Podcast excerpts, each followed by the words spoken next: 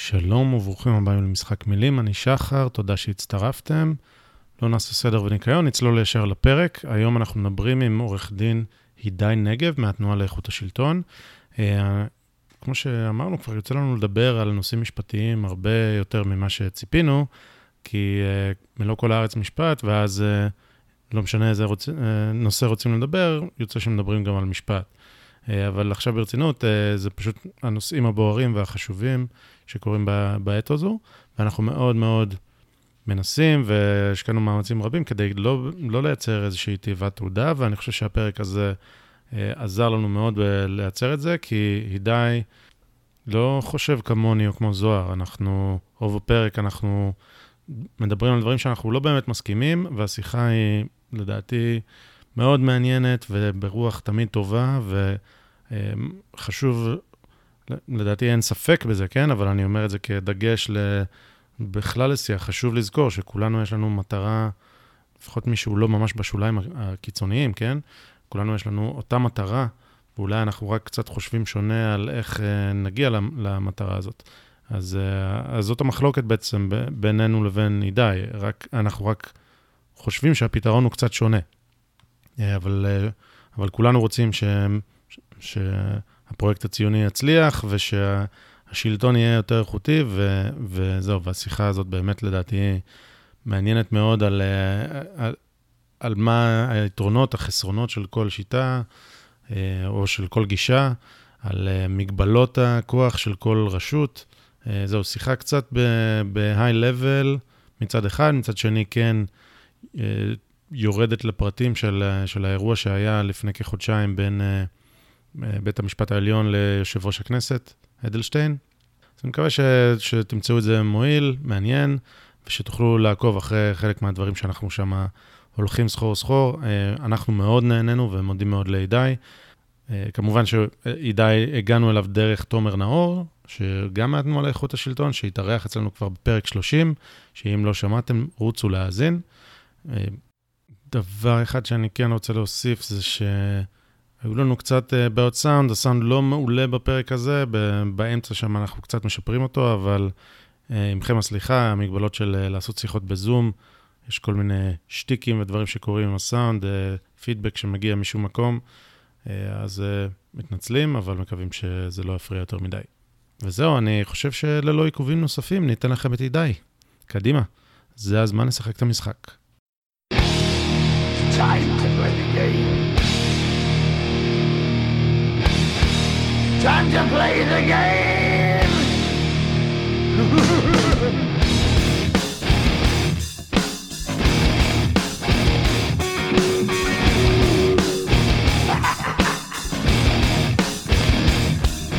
It's all about the game and how you play it. All about control. And if you can take it, all about your debt. And if you can pay it, it's all שלום וברוכים הבאים למשחק מילים, אני שחר ואיתי זוהר, אהלן זוהר. שלום, שקורה. מצוין. אה, אני מזכיר שזה הפודקאסט שבו אתה ואני מנסים להישמע יותר חכמים ממה שאנחנו, ולא מצליחים. לא מצליחים. ואם תחשוב על זה, זוהר, אפשר לפרש את זה לשני הכיוונים. כן, כי זה פשוט בלתי אפשרי להיות חכמים יותר ממה שאנחנו. אה, יפה. אה, אנחנו מארחים היום את עורך דין הידי נגב, שהוא מנהל מחלקת מדיניות וחקיקה בתנועה לאיכות השלטון. שלום, הידי. שלום, שלום, זוהר ושחר. מה העניינים? נהדר, אנחנו נתחיל רגע בלתת לך להסביר את השם הידי, כי אני יודע שזה חשוב לך, ואחרי זה תציג את עצמך מעבר לשם. אחלה. אה, הידי, שם התנ"ך האמת, הוא מאוד מפורסם, אבל פחות. אמ, אחד מ-37 גיבורי מלך דוד. אמ, יש הר כזה במדבר יהודה, ועכשיו אה, בעצם דובר צה"ל אה, החדש, איתי פילברמן, אה, הולך להיות העידי הכי מפורסם, ואני מקווה שהוא יקדם את השם. מקווים להחזיר אותו לתודעה. בהחלט.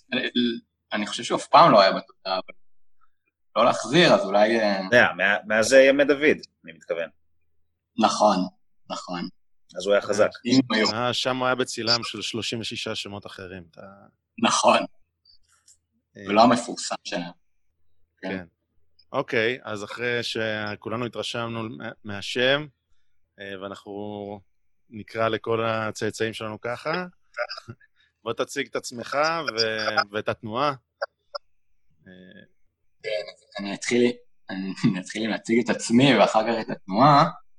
אה, אני עורך דין במקצועי, אה, בן 30, נשוי לעינב, אבא ליהל. במקור ממושב צופר, בערבה, עכשיו גר בתל אביב.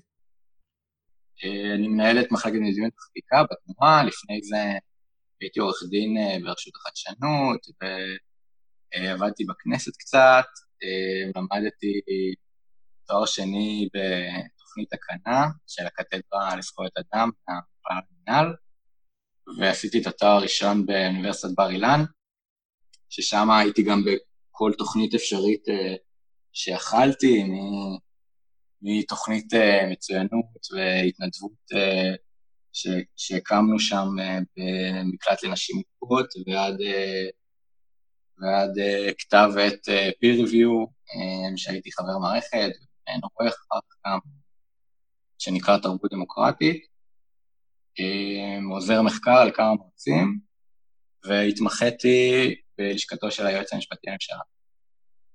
זהו, ואני עכשיו בתנועה. אמ, התנועה לאיכות השלטון בעצם חוקקת השנה ה-30, היא הוקמה אחרי התרגיל המסריח, שאם אתם מכירים, ערך אותו פרס, אה, ליצחק שמיר, ובעצם הוא נכשל, אבל מי שהקים את התנועה, עורך דין אליעד שרגא, הוא עד היום יושב ראש התנועה, בעצם שם התחיל אה, לשבות רעב, אה, וככה קמה לאט לאט התנועה כל מיני אה, אירועים, והוקמה עמותה שמתעסקת שנים כבר באמת בטוהר המידות ובשחיתות.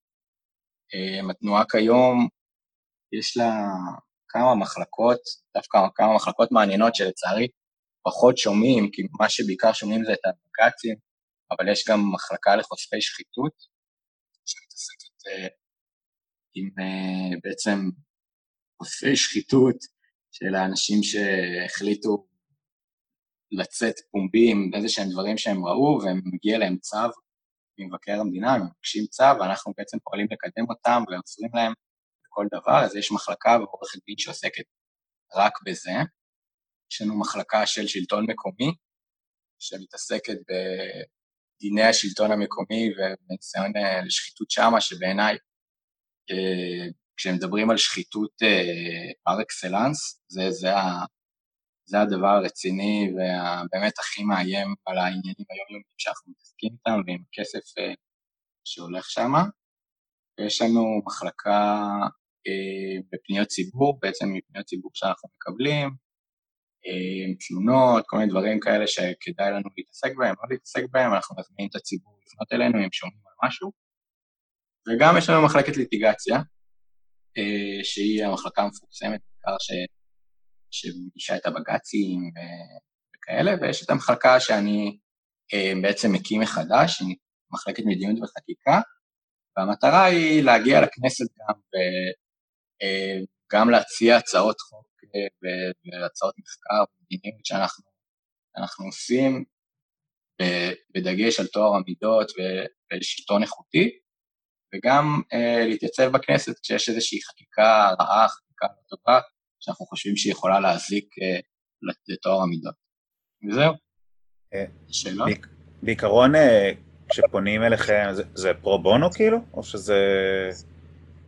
אם אנחנו, אנחנו עמותה ללא לא מטרות רווח, זה אנחנו כן. יכולים אה, מייצגים אה, בחינם אין כסף.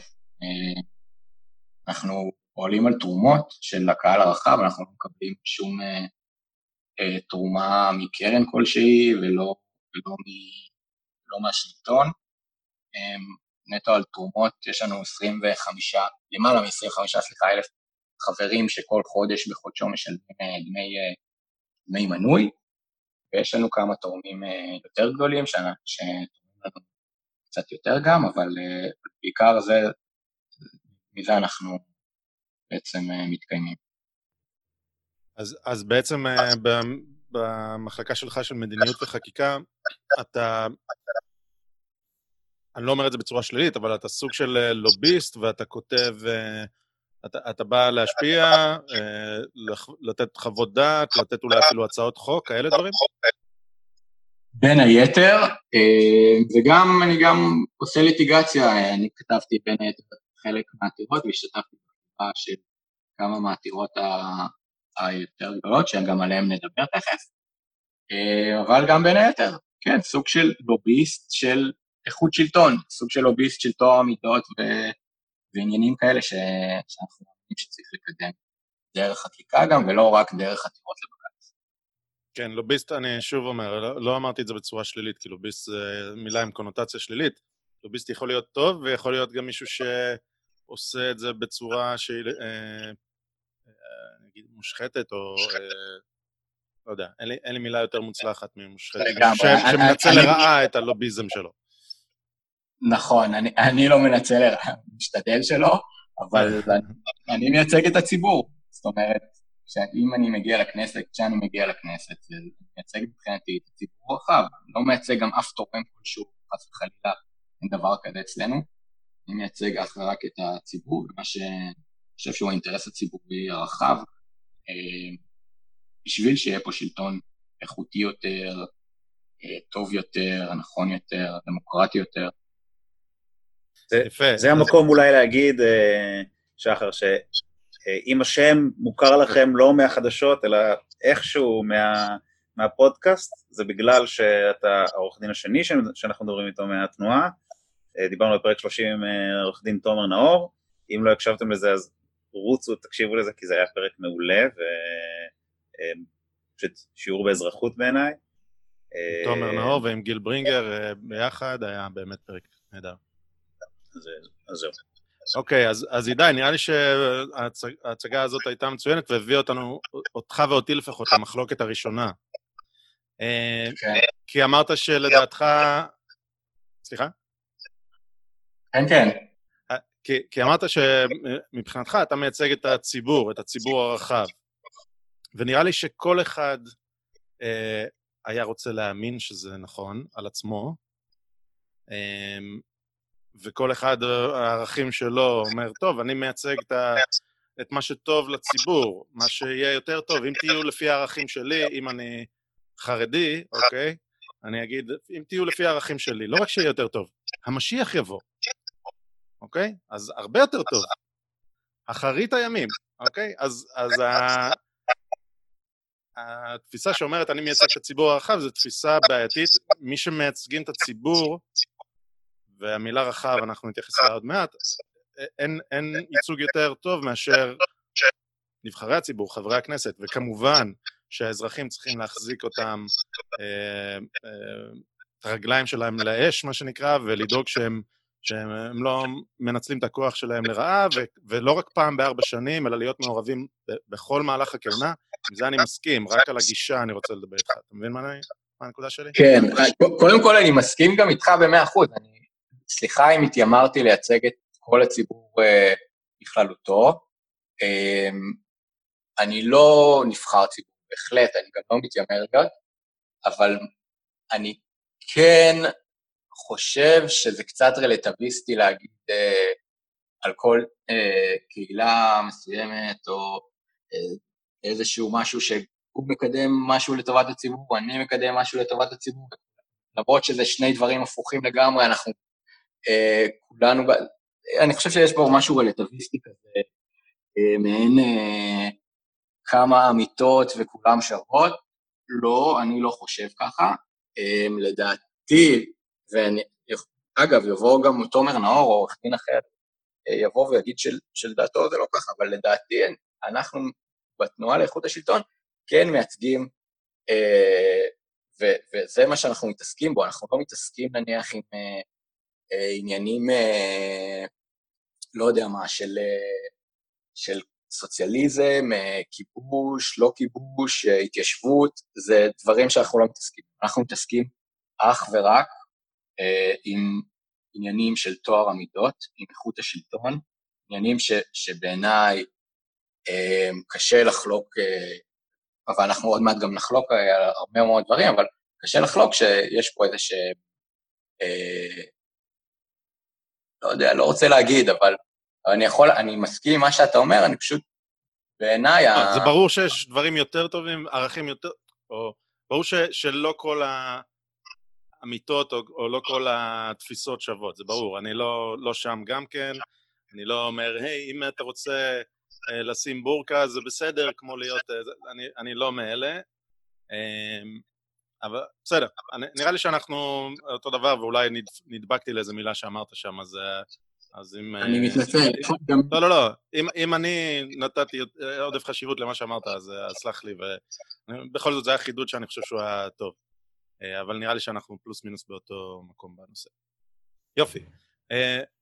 אז נראה לי שאנחנו, יש, יש כמה נושאים שברור שצריך לדבר עליהם, כי החודשיים האחרונים היו סוערים, ובטח בפעילות של התנועה לאיכות השלטון, שהייתה מאוד מאוד פעילה בחודשיים האחרונים, ומי שלא שומע אותנו בזמן אמת, אנחנו מדברים עכשיו בסוף מאי 2020, אה, ואחרי בחירות, של... סבב שלישי בשנת הבחירות היום המרמיתה שהיה לנו, ו...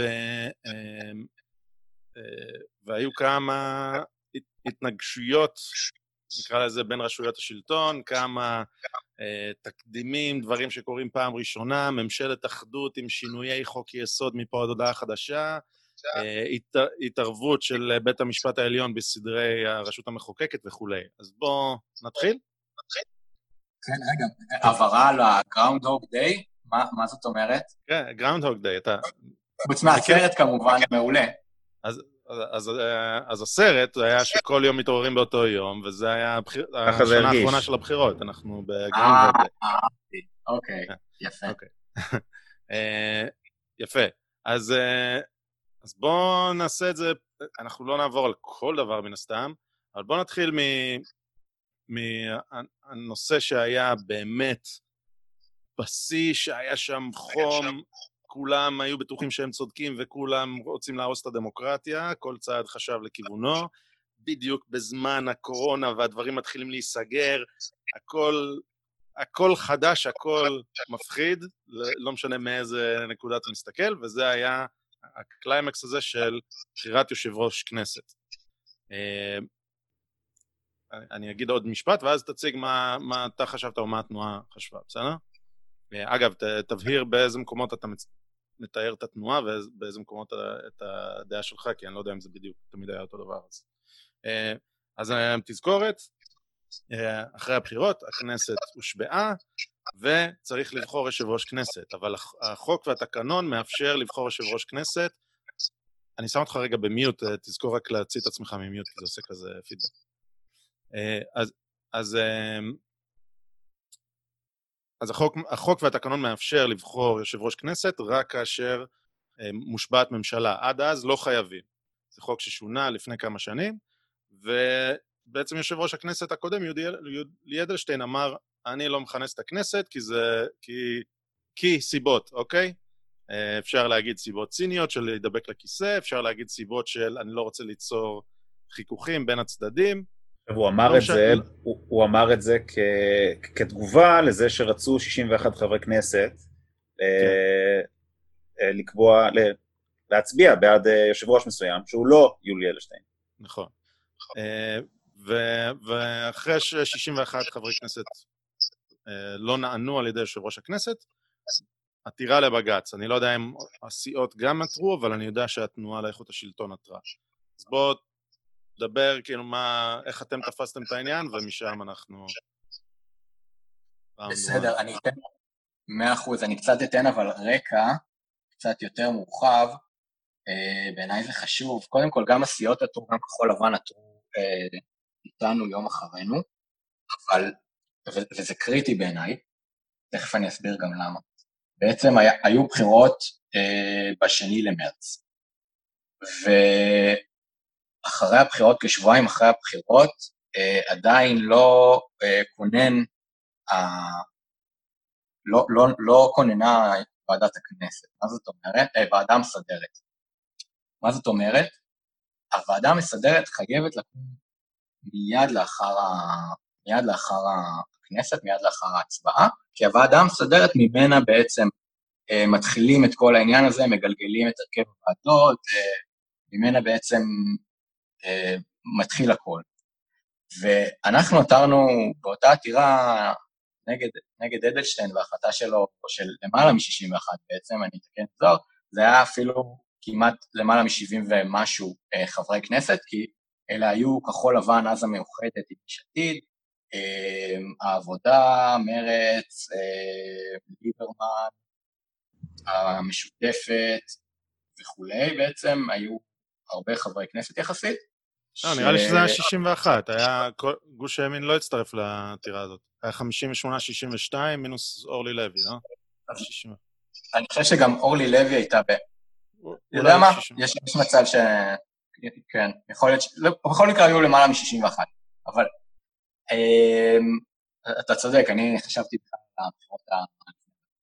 אמ, בעצם הסיפור שם היה שני דברים, גם שכינון הוועדה המסדרת, וגם עצם הסיפור של, של יולי אדלשטיין בעצם פועל בסוג של ניגוד עניינים, כי הוא לא נותן להצביע למרות בקשה מאוד מפורשת במכתבים ואחר כך אה, וכולי וכולי, שהתגלגל, שהתגלגלה גם לבג"ץ אה, בקשה שלהם, אבל הוא בעצם אה, פועל בניגוד עניינים כי הוא לא נותן לבחור את יושב ראש הכנסת, למרות שהוא פועל בעצם כיושב ראש כנסת מכוח דיני רציפות, ובעצם מכוח דיני רציפות של שתי כנסות, כי היה את הבחירות לכנסת ה-21 והיה את הבחירות לכנסת ה-22 והבחירות לכנסת ה-23, זאת אומרת שהוא נשאר יושב ראש במעבר מעבר.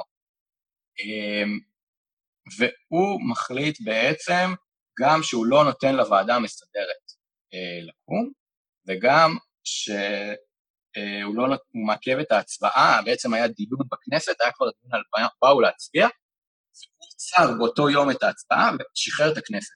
עכשיו, אני עכשיו יוצא שנייה זום אאוט, כי אני רוצה להגיד משהו על הרשות המחוקקת ועל הרשות המבצעת.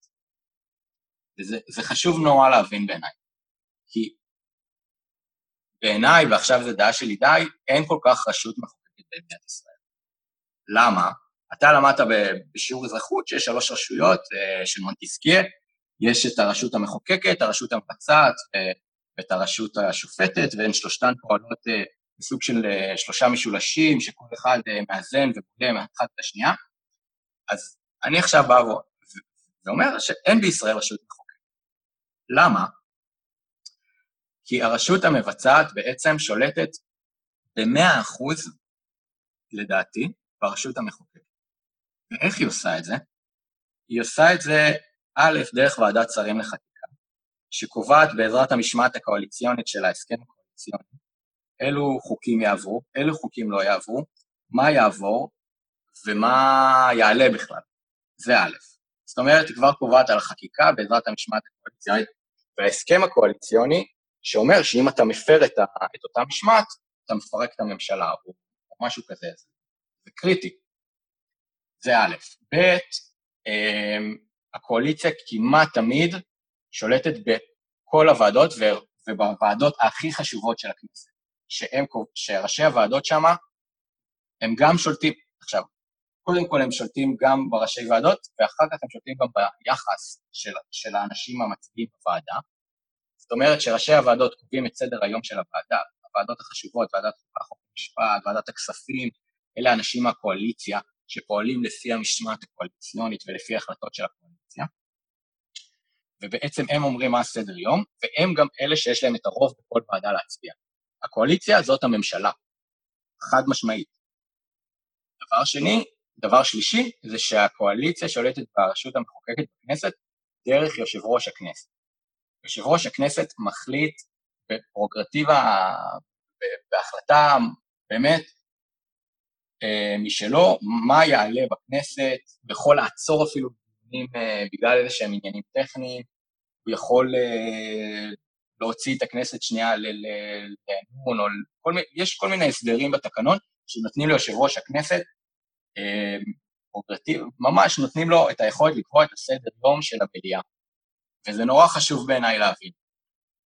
ולא רק את זה, אלא גם את, את, לא רק את הסדר יום של, של המדינה, גם הוא קבע באותו הזדמנות, אדלשטיין, את, את כינון הוועדה המסודרת.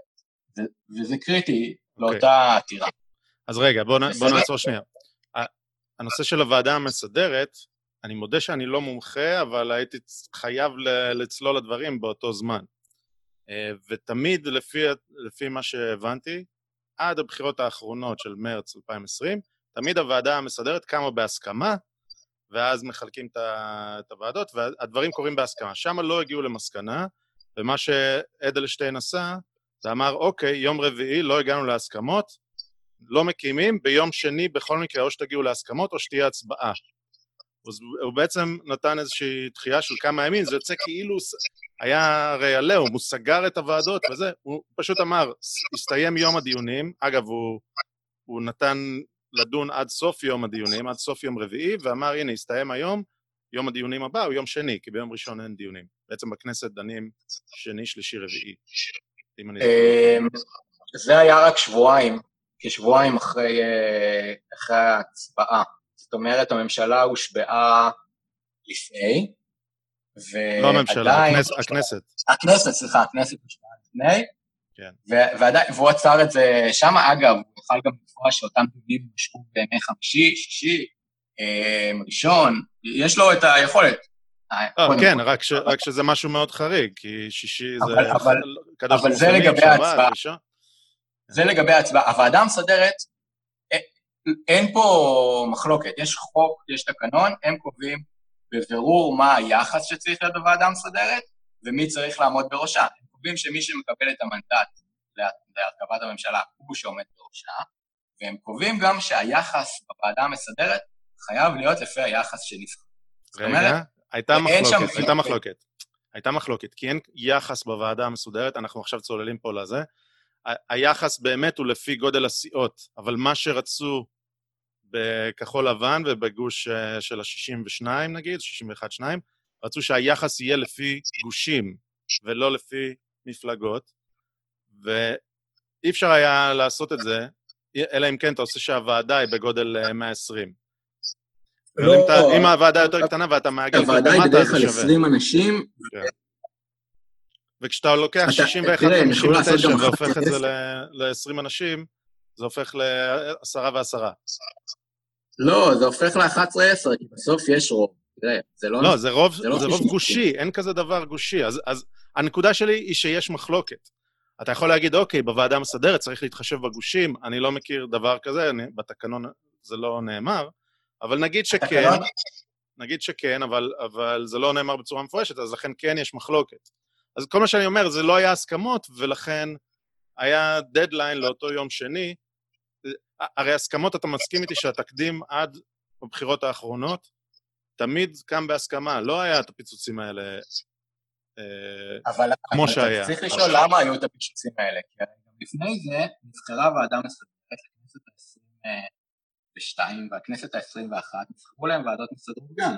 אותן ועדות גם, אני חושב שהיה איזה שהן בחירות לפני, לא זוכר, שאתה יודע, בגלל יום המבטא, אבל היה איזה שהן בחירות שגם היה, אני חושב שלליכוד אז היה, על הגוש שלהם היה 61, ו, והוועדה המסדרת שלהם הייתה בהחלט כאילו ככה, היה 11-10 להם. לא, זה היה עם ליברמן, אה, זה, זה, אתה מדבר על הבחירות מ-2019, אפריל. זה היה עם ליברמן, והם חשבו, אחרי הבחירות הרי חשבנו שנתניהו ניצח, כי היה ממשלה, ביבי נאם נאום ניצחון, זה ניצחון אדיר וזה, כי היה 60 כן. בלי ליברמן. לא משנה. הנקודה שלי, עזוב, כי באמת אה, ראיתי מחלוקות רבות על זה, הנקודה שלי שהייתה מחלוקת, אבל, אבל בואו נתקדם. המחלוקת, זה, זה נקודה, אבל זה קריטי, כי המחלוקת בעצם הייתה כי הם לא הסכימו, והם לא הסכימו לקבל את זה שזה 61, 59 או 61, 62, 58. בסוף לא היה אמור להיות מחלוקת, היה אמור להיות משהו מאוד ברור. עכשיו, גם אם זה 61, ברגע שזה לא 60-60, אז זה לא 10-10. ובעיניי זה קריטי, כי... וגם זה קריטי, גם היה מחלוקת, אותה מחלוקת שאתה מדבר עליה, גם הם אמרו כאילו, מה פתאום אה, יושב ראש הוועדה המסדרת לא יהיה מהליכוד, עד אז היה מיקי מכלוף אבל החוק קובע שה, שזה על מי שהותר אה, מלאכת בסדר. הסיבה היא שזה לא גושים אלא מפלגות, כי אתה רואה שהגוש הזה הוא לא גוש אורגני, הוא לא מפלגה, וה-61 או 62 היום הם לא קיימים. נכון, וזה היום אנחנו רואים, אבל בדיעבד קצת. לא, אבל, אבל, זה, זה, זה, זה גם בזמן אמת. אין, בגלל אין זה זה לפי ב... מפלגות ולא לפי גושים, בדיוק מהסיבה הזו. בגלל שהיום בדיעבד אנחנו יכולים להגיד את זה, זה הסיבה לא, לא, אבל, אבל גם, גם אם אתה הולך אז מפלגות, עדיין יש שם 61, 59. אני, אוקיי, אז בוא, בוא, המטרה, מה שאני ושחר אומרים בעצם זה שאנחנו מבינים מה אתה אומר, אבל השאלה אם אתה מבין מה אנחנו אומרים, שזה, שגוש, המושג הזה גוש, זה לא משהו שקיים בחוק או בתקנון או... אה, אני לגמרי מקבל את זה, אני גם, אני לא מכיר, אני לא הכרתי גם מה ששחר אמר לגבי זה שהם, שאלה אמרו גוש, אלה לא, אני, אני מכיר מפלגות לפי החוק, לפי מפלגות, אז זה היה... יפה, אז, אז לפי מפלגות מדובר על 10-10. אם הולכים לפי מפלגות. אם ועל, אתה לוקח 120 ומנרמל את זה חלקי 6, אוקיי? אתה לוקח 120 ומנרמל חלקי 6, אז אתה יוצא לך זה, ו- ויש שם, ראיתי מתמטיקות שונות שעשו לתקנון, שהגיעו לתוצאות קצת שונות. אז הנקודה שלי היא שיש מחלוקת. זהו, זו הנקודה, ש... שזה לא ברור שיש רוב, ולכן זה צריך להיות ככה, אלא לא ברור, ולכן הייתה מחלוקת. זה הנקודה שלנו. אבל, אבל, יש, אבל, הייתה, אבל יש לי עוד נקודה, כי אני רוצה שנצא מהוועדה המסדרת, כי היה דברים יותר מעניינים בהמשך. אה, אני יודע שזו נקודה קריטית, אם תרצה להתעכב, אז אין לי בעיה שנחזור ונתעכב. אבל הייתה לי עוד, אה, אה, אה, עוד משהו שאני רוצה שנתעכב עליו, שאמרת שבעצם אין רשות מחוקקת.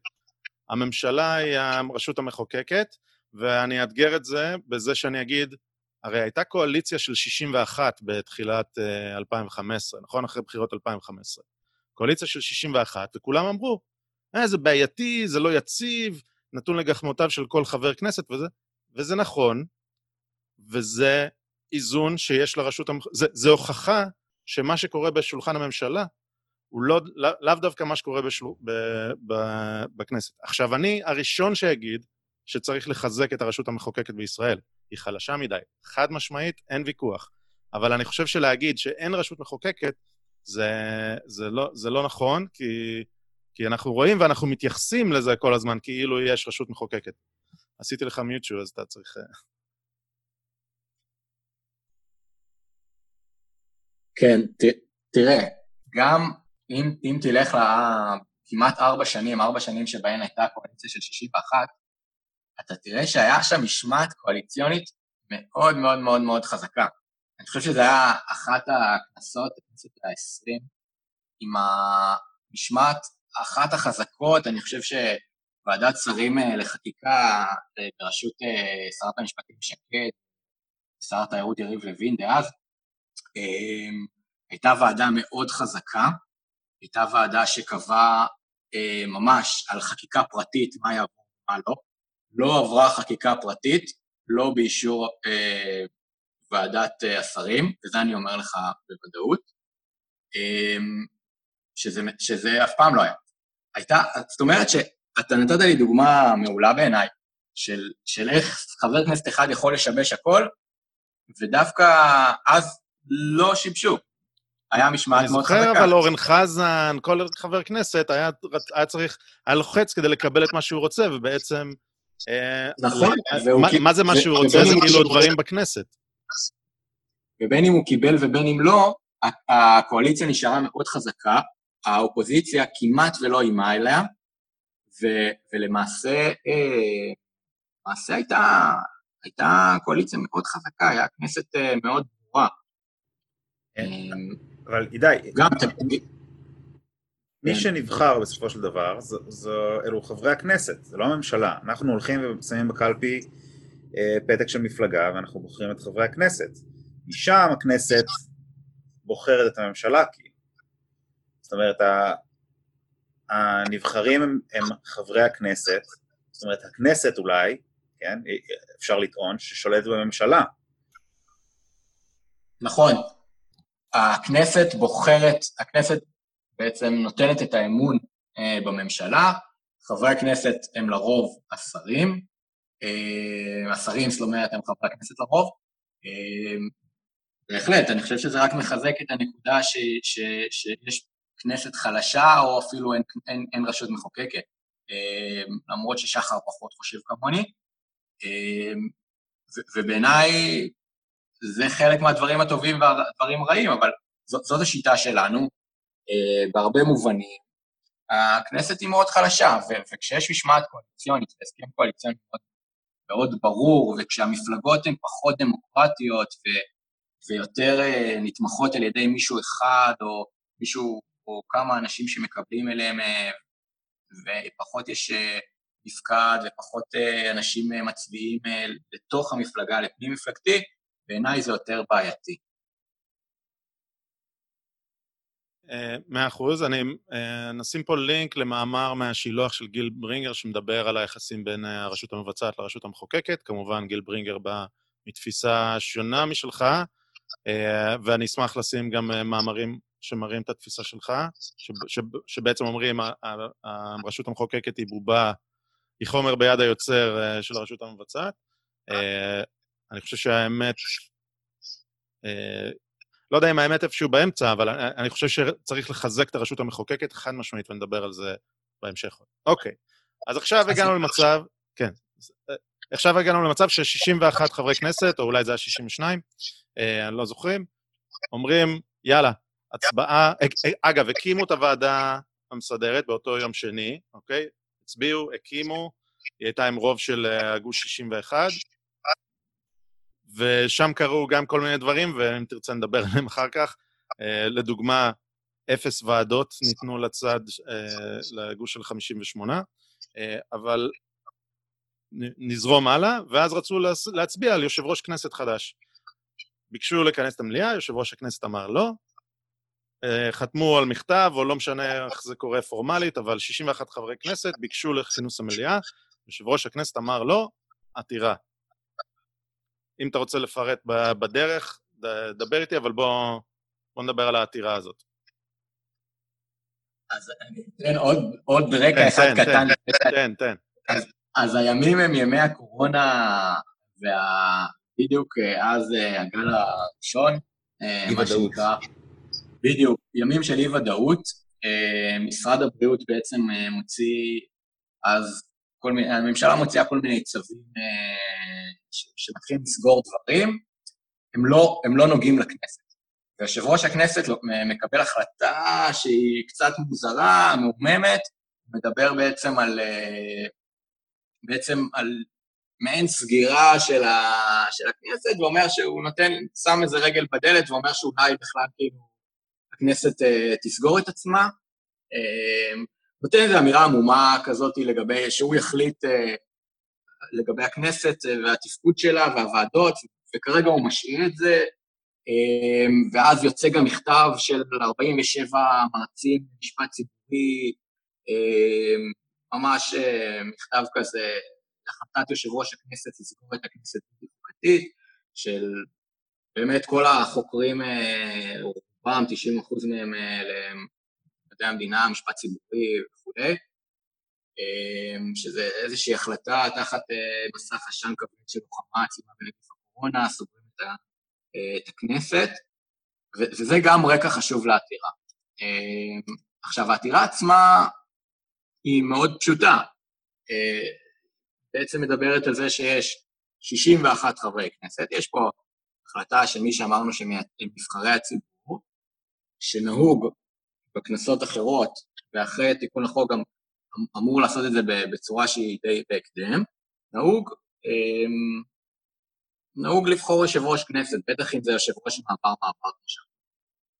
אה, ואותו יושב ראש הכנסת בניגוד עניינים לעצמו, כי הוא יודע שהוא לא ייבחר כרגע, והוא יודע שיש אה, איזשהו דיבור מאחורי זה, אני לא יודע איזה, אבל, אבל הוא יודע שהוא לא ייבחר והוא מחליט להשעות את ההחלטה, למרות שיש בקשה מאוד ברורה. ואז העתירה בעצם מוגשת, מגישים גם כחול לבן, מגישות עוד כמה עמותות, אמ, ואני חושב שכבר אז אה, בעצם בית משפט אה, באותו יום אה, מוציא איזשהו פסק דין חלקי. מה בעצם אבל מבקשת העתירה, הידי? מה העתירה? העתירה מבקשת שיושב ראש הכנסת בעצם בעצם יפתח את הכנסת להצבעה שוב, יקיים את הדיון להצבעה על, על תפקיד יושב ראש הכנסת. זה העתירה, היא ככה פשוטה. כמובן שאנחנו ביקשנו גם על, על כיוון הוועדה המסדרת וכולי, אבל אנחנו מתמקדים בהם בהצבעה על מינוי יושב ראש הכנסת לכנסת ה-23. אוקיי, okay, ואם דיברנו, אני, אני אשאל את זה ככה, אה, אם דיברנו מקודם על החולשה של הרשות המחוקקת, אה, אתה לא חושב ש... ש... אם כבר זה זכותו של, של מישהו בעולם אה, להחליט מתי יהיה דיון כזה או אחר בכנסת, זה של יושב ראש הכנסת ולא של מישהו מרשות אחרת, בין אם היא מבצעת, אם, אם הרשות המבצעת הייתה מכופפת את ידיו ואומרת ת, ת, אה, תעשה את הדיון ב, ביום הזה והזה, היית מסכים איתי שזה חריגה מסמכות ובעצם אה, לקיחת סמכות של הרשות המחוקקת, לא? זה רמיסה של הסמכות של הרשות המחוקקת. אז אתה לא חושב שבעצם... שוב, שוב, לא מדובר פה, לא מדובר פה על יושב ראש כנסת אה, שהוא נבחר. מעבר של מעבר, אני מזכיר, ועוד איזה שבועיים אחרי הבחירות, 15 יום אחרי הבחירות, אם הוא גט, ובעצם הסיפור כאן הוא שהוא פועל בניגוד עניינים, כי הוא יודע שהוא לא ייבחר.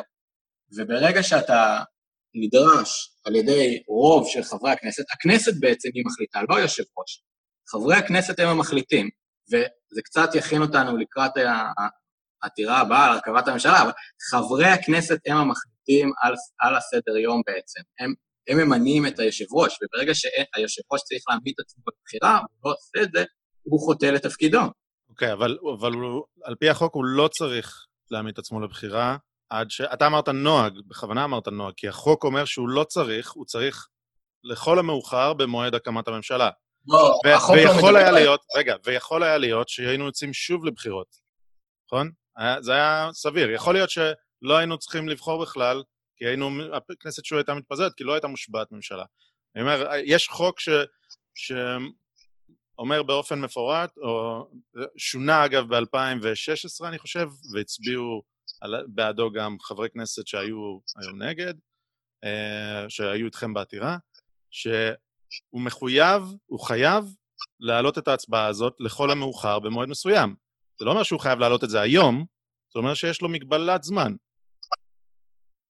לא, החוק, החוק לא מדבר על היושב ראש, החוק מדבר על הכנסת.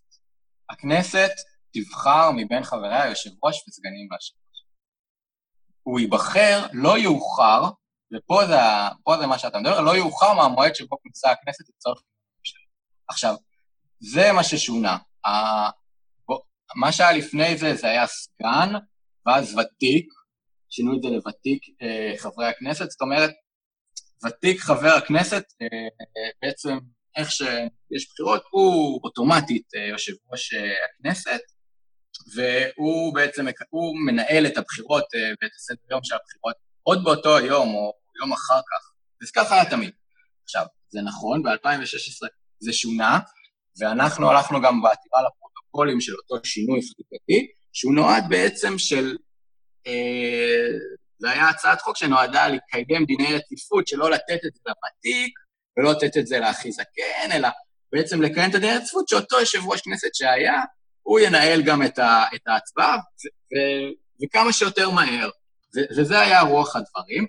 ועוד יותר מזה, החוק מדבר על לא יאוחר, אבל לא יאוחר זה הכנסת קובעת. ואם הכנסת באה ברוב של 61 חברי כנסת ואומרת ליושב ראש, בואו נבחר עכשיו אה, את התפקיד, היושב ראש חייב, הוא חייב, okay. אוקיי. הוא לא יכול להגיד עוד שבוע, עוד שבועיים, עוד שלושה. אז בוא רגע, זה, אני... אין פה שיקולים, אני... אין פה שיקולים. יש פה שיקולים, בוא, אני, בוא עכשיו אני אאתגר אותך, כי הרי כל הרעיון של כנסת, אוקיי? אה, והחוקים שלה והתקנונים שלה נועדו להרגיע שדברים יהיו בשום שכל, שלא יהיה רוב רגעי שעכשיו ישנה דברים. לדוגמה, אם 61 חברי כנסת רוצים שהצעת החוק הזאת תעבור רק בקריאה אחת, לא, ש... לא צריך שלוש קריאות, אוקיי? הנה, יש לי חוק, רק קריאה אחת. בבקשה, אני רוצה להעביר. מה, אני 61 חברי כנסת, אז אי אפשר.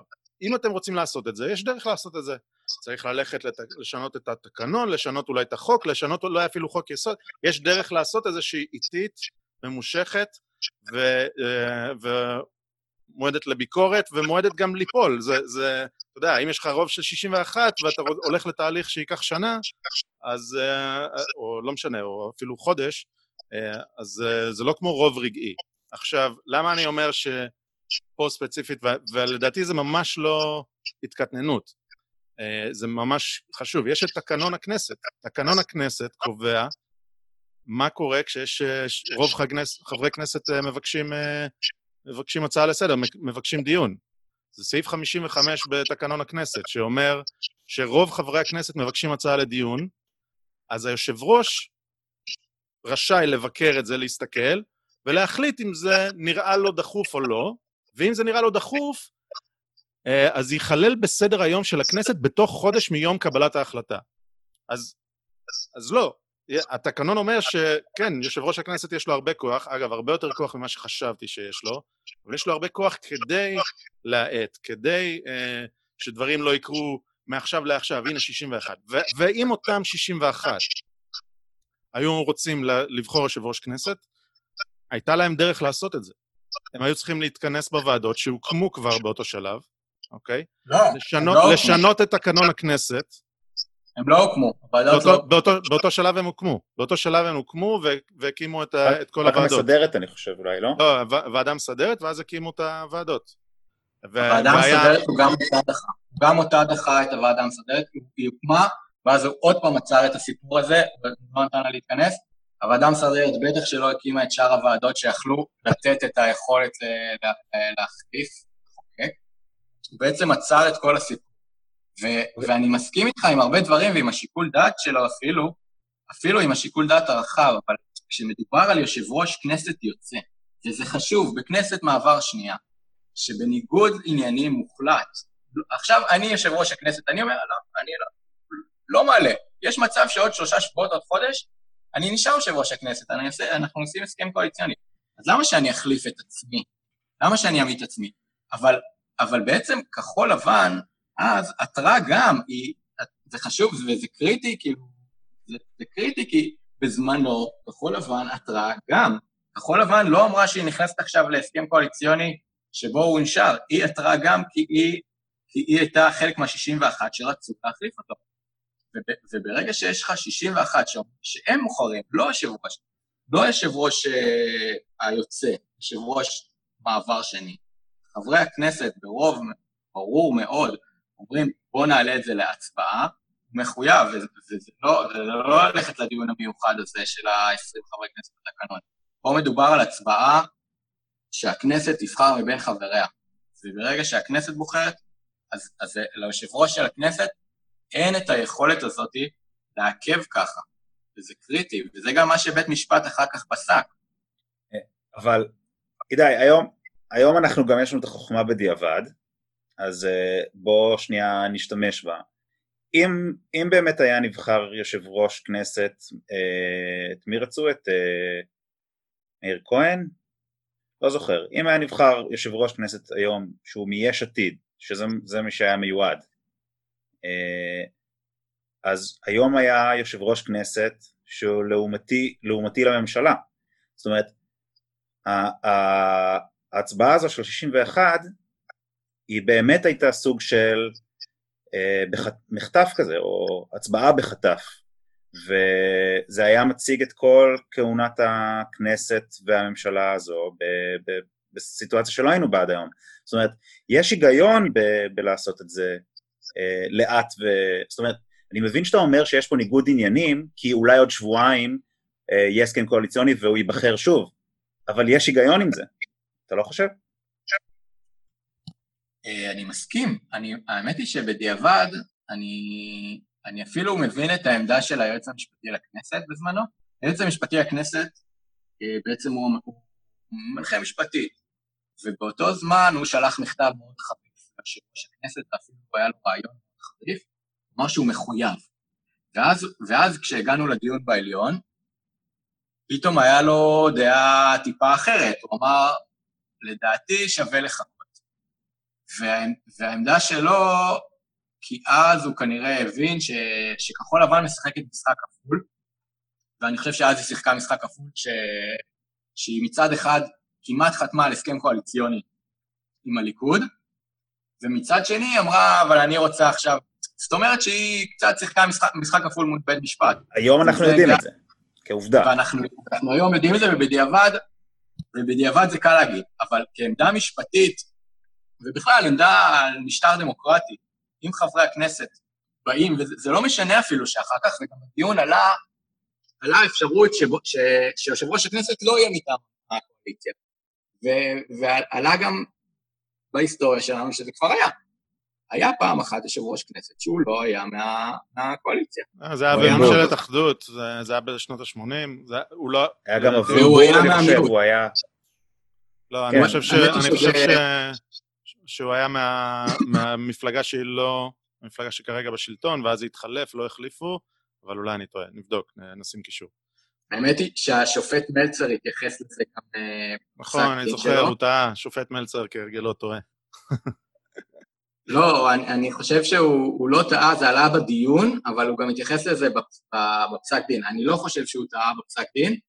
לדעתי היה אה, תקופה שאברום בורג היה נשאר יושב ראש הכנסת, כשהוא כבר לא היה חלק מהקואליציה תקופה כן. קצרה, אני חושב שהיה איזה קטע. לא, לא, אבל לא עליו מדברים, לא על בורג מדברים, דיברו על... בשנות ה-80. על אה, דוקטור אה, נחום ניר רפאלקס. כן, בסדר? הוא היה ליכוד ופרס היה ראש ממשלה. היה קואליציית ניר והיה... קיצור, היה, היה שם איזשהו בלאגן, ואותו יושב ראש כנסת לא היה, אה, לא היה מהקואליציה. רגע, אבל, אבל הידי, אני רוצה בכל זאת לדייק, כי, כי אמרנו דברים והזיכרון קצת uh, מטעה אותנו בזה. אכן, כמו שאמרת, לא הייתה ועדה ביום שהגשתם את העתירה. אבל ארבעה ימים אחר כך כן היו ועדות, אוקיי? כל מה שאני אומר זה ש... זה מה שבדקת עכשיו? רגע, בדקתי את זה עכשיו. ב-24 במרץ הוקמה הוועדה המסדרת ואז הוועדות, אוקיי? זה, כן, זה היום שבו בג"ץ הוציא גם צו שאומר, בלי לקבוע מסמרות, בבקשה תכנס עד יום רביעי את הזה. ה-24 במרץ היה יום שני, אה, ואני חושב, רגע, 24 במרץ. הוועדה המסדרת לא הקימה אז עוד ועדות, היה רק את הוועדה המסדרת באותו יום. לא, לא, אני פה מסתכל על מאמר, אני מבטיח שאני שם אותו. כל הוועדות מוקמות 24 במרץ, אה, לפנות בוקר של 24 במרץ, אז למעשה זה ב-23 במרץ. ועדת חוץ וביטחון, גבי אשכנזי, כספים, פורר, ועדת קורונה, עופר שלח, אה, חינוך, הורוביץ וזה. סליחה? אלה ועדות זמניות שהוקמו. ועדות הקבועות הוקמו רק לאחרונה. בסדר, ועדות, קבועות רק אחרי אה, השבעת הממשלה, זה, העניין. אבל, הוועדה, המסדרת הוקמה. אני אומר, אם הם היו רוצים לבחור יושב ראש, אוקיי, אם היה להם רוב שהוא sustainable, שהם יכולים להחזיק אותו, הם היו מחכים ארבעה ימים ל-23 או 24 במרץ, אה, מכנסים את הוועדה המסדרת, כמו שהם עשו אגב, משנים את התקנון או את החוק, כי הם יכולים, הם, הם היו יכולים לשנות את התקנון, ובוחרים יושב ראש כנסת. אבל במקום זה, מה שעשינו זה הלכנו לבית משפט. עכשיו, בית משפט... אה, רגע, אבל העתירה הייתה, העתירה, שוב פעם, אמרת שהיא הגיעה ארבעה ימים לפני שקם בכלל ה... בסדר, אני אומר, העתירה הגיעה כשהוא פיזר את הכנסת במרכאות, אוקיי? היה כבר דיון. היה כבר דיון. וזה קריטי כשהיה כבר... אתה, אתה צודק, אתה צודק, אני רק אומר שזה לא היה שלושה חודשים שבו הכנסת סגורה, אלא היה יום עסקים, כן? סוגרים ביום רביעי, פותחים ביום שני, אוקיי? אה, בסדר, אתה... לא ניתנה, לא ניתנה הבטחה כזאת, ואז בית משפט נתן אה, בעצם 48 שעות לפתוח, לקיים את ההצבעה. בית משפט נתן, ויושב ראש הכנסת... רגע, רגע, רגע, שנייה, אנחנו מערבבים. בית משפט נתן 48 שעות לקיים את ההצבעה ליושב ראש הכנסת. אני מדבר על הוועדה המסדרת, שכן ניתנה הבטחה וכן ביום שני הייתה הצבעה, וכן הוקמה. והוועדה המסדרת, מ- מרגע שיש ועדה מסדרת, שאגב, קרתה בלי הסכמות וקרתה בכפייה, ובאמת היה 11-9,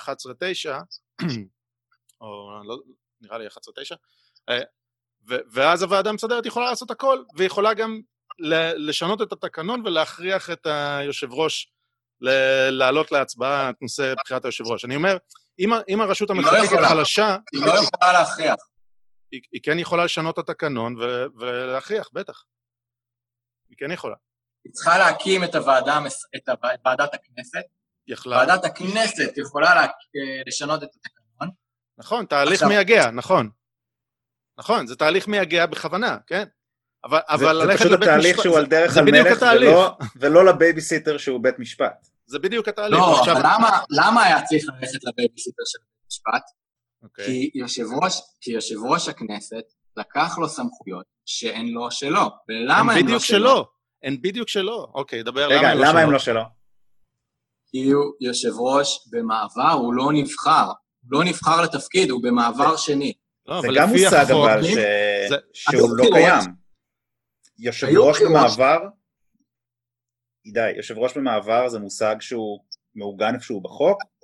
אני, אני מקבל את זה שאתה, שאתה אומר את זה כי זה חשוב שהוא לא נבחר לאחרונה, אבל האם ליושב ראש במעבר, במעבר, במעבר, במעבר, יש פחות סמכויות מיושב ראש שנבחר אתמול?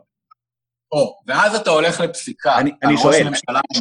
רגע, לא, אז אני אגיד, רגע, עידי, אתה תסיים את המשפט עוד שנייה, אני רק אגיד שעד לבחירת יושב ראש הכנסת, ימשיך לכהן בתפקידו יושב ראש הכנסת היוצאת, אם שב ונבחרת חבר כנסת.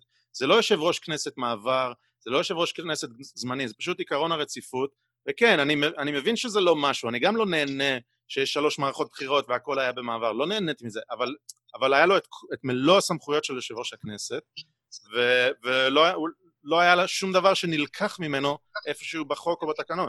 אז, אז אני שואל, האם, האם לשיטתך, עידי, יש לו פחות סמכויות מאשר יושב ראש שנבחר אתמול? כן, זו, ואני אסביר, אין, אין כוונה, לא התכוונו לתת לו, אין, אין, פה, אין פה איזשהו עניין ש, שצריך לייחס לה איזושהי משמעות, כי פשוט לא חשבו שיקרה הדבר הזה, לא חשבו שיהיה כזה דבר, ולא חשבו שיהיה דבר כזה עוד יותר במעבר של מעבר, עכשיו, כשאתה מגביל יושב ראש כנסת לממשלת מעבר, לראש ממשלה במעבר, באמת, לראש ממשלה במעבר, יש הרבה פחות סמכויות והרבה פחות יכולת להחליט את הדברים, מאשר ראש ממשלה שהוא לא במעבר. הוא לא יכול uh, לעשות איזה שהם דברים, uh, רפורמות, הוא לא יכול uh, עכשיו נגיד אפילו... כי זה, כי זה, זה כתוב זה איפשהו? זה גם לא מעוגן בחוק, אבל... כי זה אבל כתוב איפשהו, כי זה לא נהוג וזה פשוט שובר את הנורמות החברתיות. תראו, אני מבין שאתם שמרנים ואתם הולכים רק לחוק, אבל יש פסיקה. לא. הפסיקה, בית משפט מפרש את החוק. בסדר? אוקיי. הוא מפרש את החוק, ויש פסיקה מאוד מאוד מאוד מאוד רחבה על ראש הממשלה במעבר. אין פסיקה על יושב ראש כנסת במעבר, כי מעולם לא היה דבר כזה שיושב ראש הכנסת ממשיך ולא נבחר מיד באותו יום של הבחירות, זה פעם ראשונה. ולכן בית המשפט נאלץ בעצם אולי להגביל לא את נכון, ה... לא נכון, זה, זה אגב לא נכון. זה, זה קרה, ובתגובתו של אדלשטיין רואים, אם תקרא אותה שוב, ואני אשים קישור, יש אה, הרבה דוגמאות שבהם הוא לא נבחר ביום השבעת אה, הכנסת. כן, גם יותר מחודש אחרי. כן. אבל בסדר. אבל, אבל, אה, אבל העיקרון, עזוב מה היה, לא היה. העיקרון, תמשיך, סליחה, קטעתי אותך, אני מצטער. העיקרון של יושב ראש במעבר זה אותו עיקרון של ראש ממשלה במעבר. יש לו פחות יכולת uh, להחליט על, על, על הסדר יום שבסמכויותיו. ולכן זה קריטי. זה קריטי לנו מהבחינה שאותו יושב ראש כנסת, שיש לו את כל היכולת בכנסת, ולכן אני אמרתי שהרשות המחוקקת חלשה, יושב ראש הכנסת כמעט תמיד היה מהקואליציה, ותמיד הקואליציה מחליטה מה שהממשלה מחליטה, ו- וזה ככה דברים. אבל כשפה מדובר על יושב ראש כנסת שלא נבחר, והוא במעבר, אז יש לו פחות סמכויות. ו- אוקיי, זו פרשנות, אה, בסדר, אז, אז זאת הפרשנות, בסדר. Um, um, אני רק... Um, מה היה שרציתי להגיד? אה, נזכרתי. אמרת, בחוק אין, לא כתבו כי לא חשבו שיהיה ככה או לא חשבו שיהיה ככה. אז אני אומר, מצוין, אם לא חשבו, להלן יש לכם רוב, זה קרה, בואו תחשבו ו- ותחוקקו. ללכת לבית משפט שיחשוב, אוקיי? הרי בית משפט, אין לו יכולת לחשוב על ההשלכות הפוליטיות של מה שהוא עושה, כי הוא לא גוף פוליטי, לכאורה לפחות. אבל, אבל uh, למה, ש, למה שניתן לבית המשפט לחשוב מה צריך להיות החוק? נבחרי הציבור צריכים לחשוב. אם אתה אומר לא חשבו, יש פה פער, בואו נתקן את הפער, אנחנו גם רוב, קדימה. למה ללכת לבית המשפט? אני מסכים, אבל אתה צריך לזכור שאותו יושב ראש שיתק את הכנסת. הוא שיתק את ההקמה של הדיון במשפט, היה לפני שקמה, העתירה נשלחה עוד הרבה לפני שקמה הוועדה המסדרת. היא הייתה על כינון הוועדה המסדרת, ויכול להיות שהוא גם לא היה מכונן את הוועדה המסדרת אם לא היה דיון בבג"ץ, וזה קריטי להבין. זה קריטי להבין שיושב ראש הכנסת פשוט שיתק, הוא סגר את הכנסת. עכשיו, בין אם זה היה בגלל הקורונה, בין אם זה היה בגלל אה, שלא היה הסכם קואליציוני, בין אם זה ניגוד עניינים שהוא היה בו בגלל שהוא לא רצה להחליף את עצמו בתפקיד, היה שיתוק. וכשיש שיתוק של הרשות המחוקקת, כשיש 61 חברי כנסת שבאים ואומרים, ואפילו מגישים בג"ץ, הם הגישו בג"ץ, כי הם לא יכלו לעשות, עכשיו אני חבר כנסת, יש לי רוב, אני לא יכול לעשות, אני לא יכול לכונן, אני לא יכול להצביע, סגרו לי את הכנסת, מה אני עושה? אני הולך לבג"ץ. ואז היה דיון בבג"ץ, ובעקבות אותו דיון באמת, אכן הוקמה הוועדה המסדרת, אבל עדיין הוועדה המסדרת עדיין היא יכולה להיות משותקת, עדיין אפשר לעצור, עדיין אפשר לא להביא להצבעה במליאה דברים שהיא קובעת ברוב. זה, דברים שהם קריטיים להבין, זה חשוב להבין גם את, ה, את, את, ה, את הכוח באמת העצום הזה של יושב ראש הכנסת, שיכול להיות שהוא טוב לפעמים, יכול להיות שהוא רע, אבל, אבל זה, זה, זה חשוב. בסדר, אני, אני מבין את, התפיסה ואת החשש, ו, וקורונה גם נכנסה והכניסה פה עוד חתיכת עז לתוך כל הסיפור הזה, שאני חושב שבלי הקורונה אולי זה היה פחות, אה, פחות בעייתי, כי היא הכניסה פה הרבה דברים שאנשים פחדו מהם, כי באמת אה, אסור להתכנס ואסור זה, אבל עד כמה שאני הצלחתי לראות, כל הפעולות של היושב ראש, גם, הוא לא סגר את הכנסת, אבל, אבל יכול להיות שאני טועה, יכול להיות שבאמת העתירה הראשונית לבג"ץ, מה שגרם לו לכנס את הכנסת, אה, זה אני לא יודע להגיד שזה לא נכון, אוקיי? בסדר. אז הגענו עכשיו לאותה החלטה של אה, בג"ץ, שאם אני לא טועה, הדיון נערך באותו יום שהקימו את הוועדות, אם אני לא טועה, באותו יום שני, אוקיי? והם הוציאו את ההחלטה עוד באותו יום, שנותנת לו 48 שעות לקיים, לקיים uh, הצבעה על, uh, על יושב ראש הכנסת. מה אתה אומר על ההחלטה הזאת? נראה לי שאנחנו יודעים פחות או יותר, אבל אני ארצה לשמוע את זה ממך. אמ, אתה היית שם בעתירה הזאת? אתה היית צד? אה, טענת או ש... כן. כן, אני גם אה, בעצם כתבתי ביחד עם תומר את העתירה, וגם אה, הייתי בדיון, בדיונים עצמם. היה דיון, היה דיון אחד, ואחר כך היה עוד דיון אחר על כך שהוא הפעל, שאנחנו נגיע, אבל הדיון דווקא היה מאוד מעניין, ואני לא ראיתי שבג"ץ הולך להחליט uh, החלטה כזאת דרמטית, אם כי בג"ץ בהחלט הבין את הסיפור, הוא שמע את כל באי הכוח, בעיקר גם את באי הכוחו של, uh, של כחול לבן, uh, ובעצם יושבים שם חברי כנסת, גם היו בדיון כמה חברי כנסת מכחול לבן, ואין להם, והם יושבים מול השופטים, ובעצם אין להם את היכולת, אה, למרות שיש להם רוב, אה, לבחור יושב ראש כנסת משל עצמם. וזה, וזה משהו שהוא מאוד בעייתי. עכשיו, חשוב להבין מתי בית משפט יתחיל להתערב בעצם ברשות המחוקקת, וזה קרה בשני פסקי דין מאוד קריטיים שהיו לפני אדלשטיין, שאחד מהם זה אה, התקציב הקואליציוני הדו-שנתי, אני לא זוכר, בג"ץ אה, מכללת אה, משהו, אני חושב שהגישה את אותה עתירה, זה היה בעצם על, ה, על העברת תקציב דו-שנתי אה, בחוק ההסדרים, ואחד לפניו היה בג"ץ דירה שלישית, וזו הפעם הראשונה שבית משפט בשתי פסקי דין האלה התערב בפרוצדורה של הכנסת, שלפני כן הוא קרה, וזה קרה בגלל השתלטות פר אקסלנס של הרשות המבצעת על ענייני הכנסת.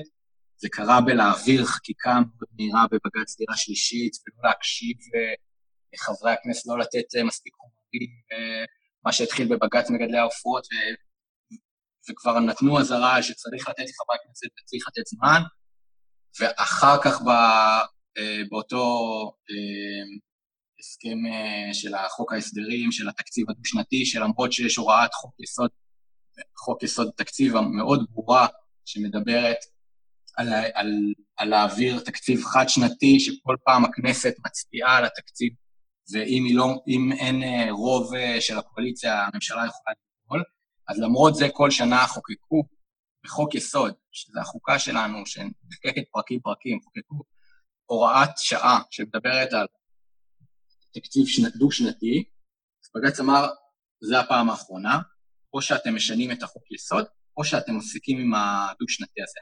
הכנסת, יש, זה קריטי בשבילה, ויש חוק יסוד כזה, יש חוקה הוראת שעה זה משהו מהרשות המבצעת, נכון? זה לא מהרשות המחוקקת. לא, לא, הוראת שעה זה אומר ש... שזה זמני, שזה יהיה תקף רק לפעם הזאת. הכ... זאת אומרת שמשנים את החוקה... הכנסת נותנת הוראת שעה? או... זה נקרא, זה נקרא חוק שהוא בהוראת שעה, mm-hmm. והוא בעצם, והוא בעצם אה, מוקצב לזמן מסוים, הוא יכול להיות מוקצב לכמה שנים, הוא יכול להיות מוקצב לשנה, והוא יכול להיות מוקצב לאותו תקציב דו-שנתי, זאת אומרת לשנתיים. וכל פעם עשו הוראת שעה שתעקוף את אותה הוראה אה, מאוד ברורה בחוק יסוד. אמ, אז, אז זה לגבי זה, זה היה ההתערבות, ואז הגיע בג"ץ, עכשיו מגיע בג"ץ אדלשטיין, ועוד פעם הרשות המבצעת מביאה בעצם בעזרת היושב ראש את הכנסת, ו, וזה המצב שאנחנו נמצאים ואני חושב ש... הרשות המבצעת, תגיד, אתה יכול להגיד את המשפט האחרון שוב? הרשות המבצעת, הממשלה, בעזרת יושב ראש הכנסת, מקפיאה את הכנסת. בגלל שהוא שולט על מה שאמרנו. ואני חושב שכאן... כן, סליחה. ואני חושב שהבג"ץ הזה הוא, הוא המשך של אותה... אה, של, של אותם אה, שני בג"צים אה, אחרים שדיברתי עליהם, ש, ש, שהרשות השופטת החליטה להתערב כדי בעצם לתת לרשות המחוקקת את, את מלוא כוחה מול הרשות המבצעת, מול הממשלה. וזה, אני חושב שזה מה שבעיניי הכתיב את הדרך לשופטים.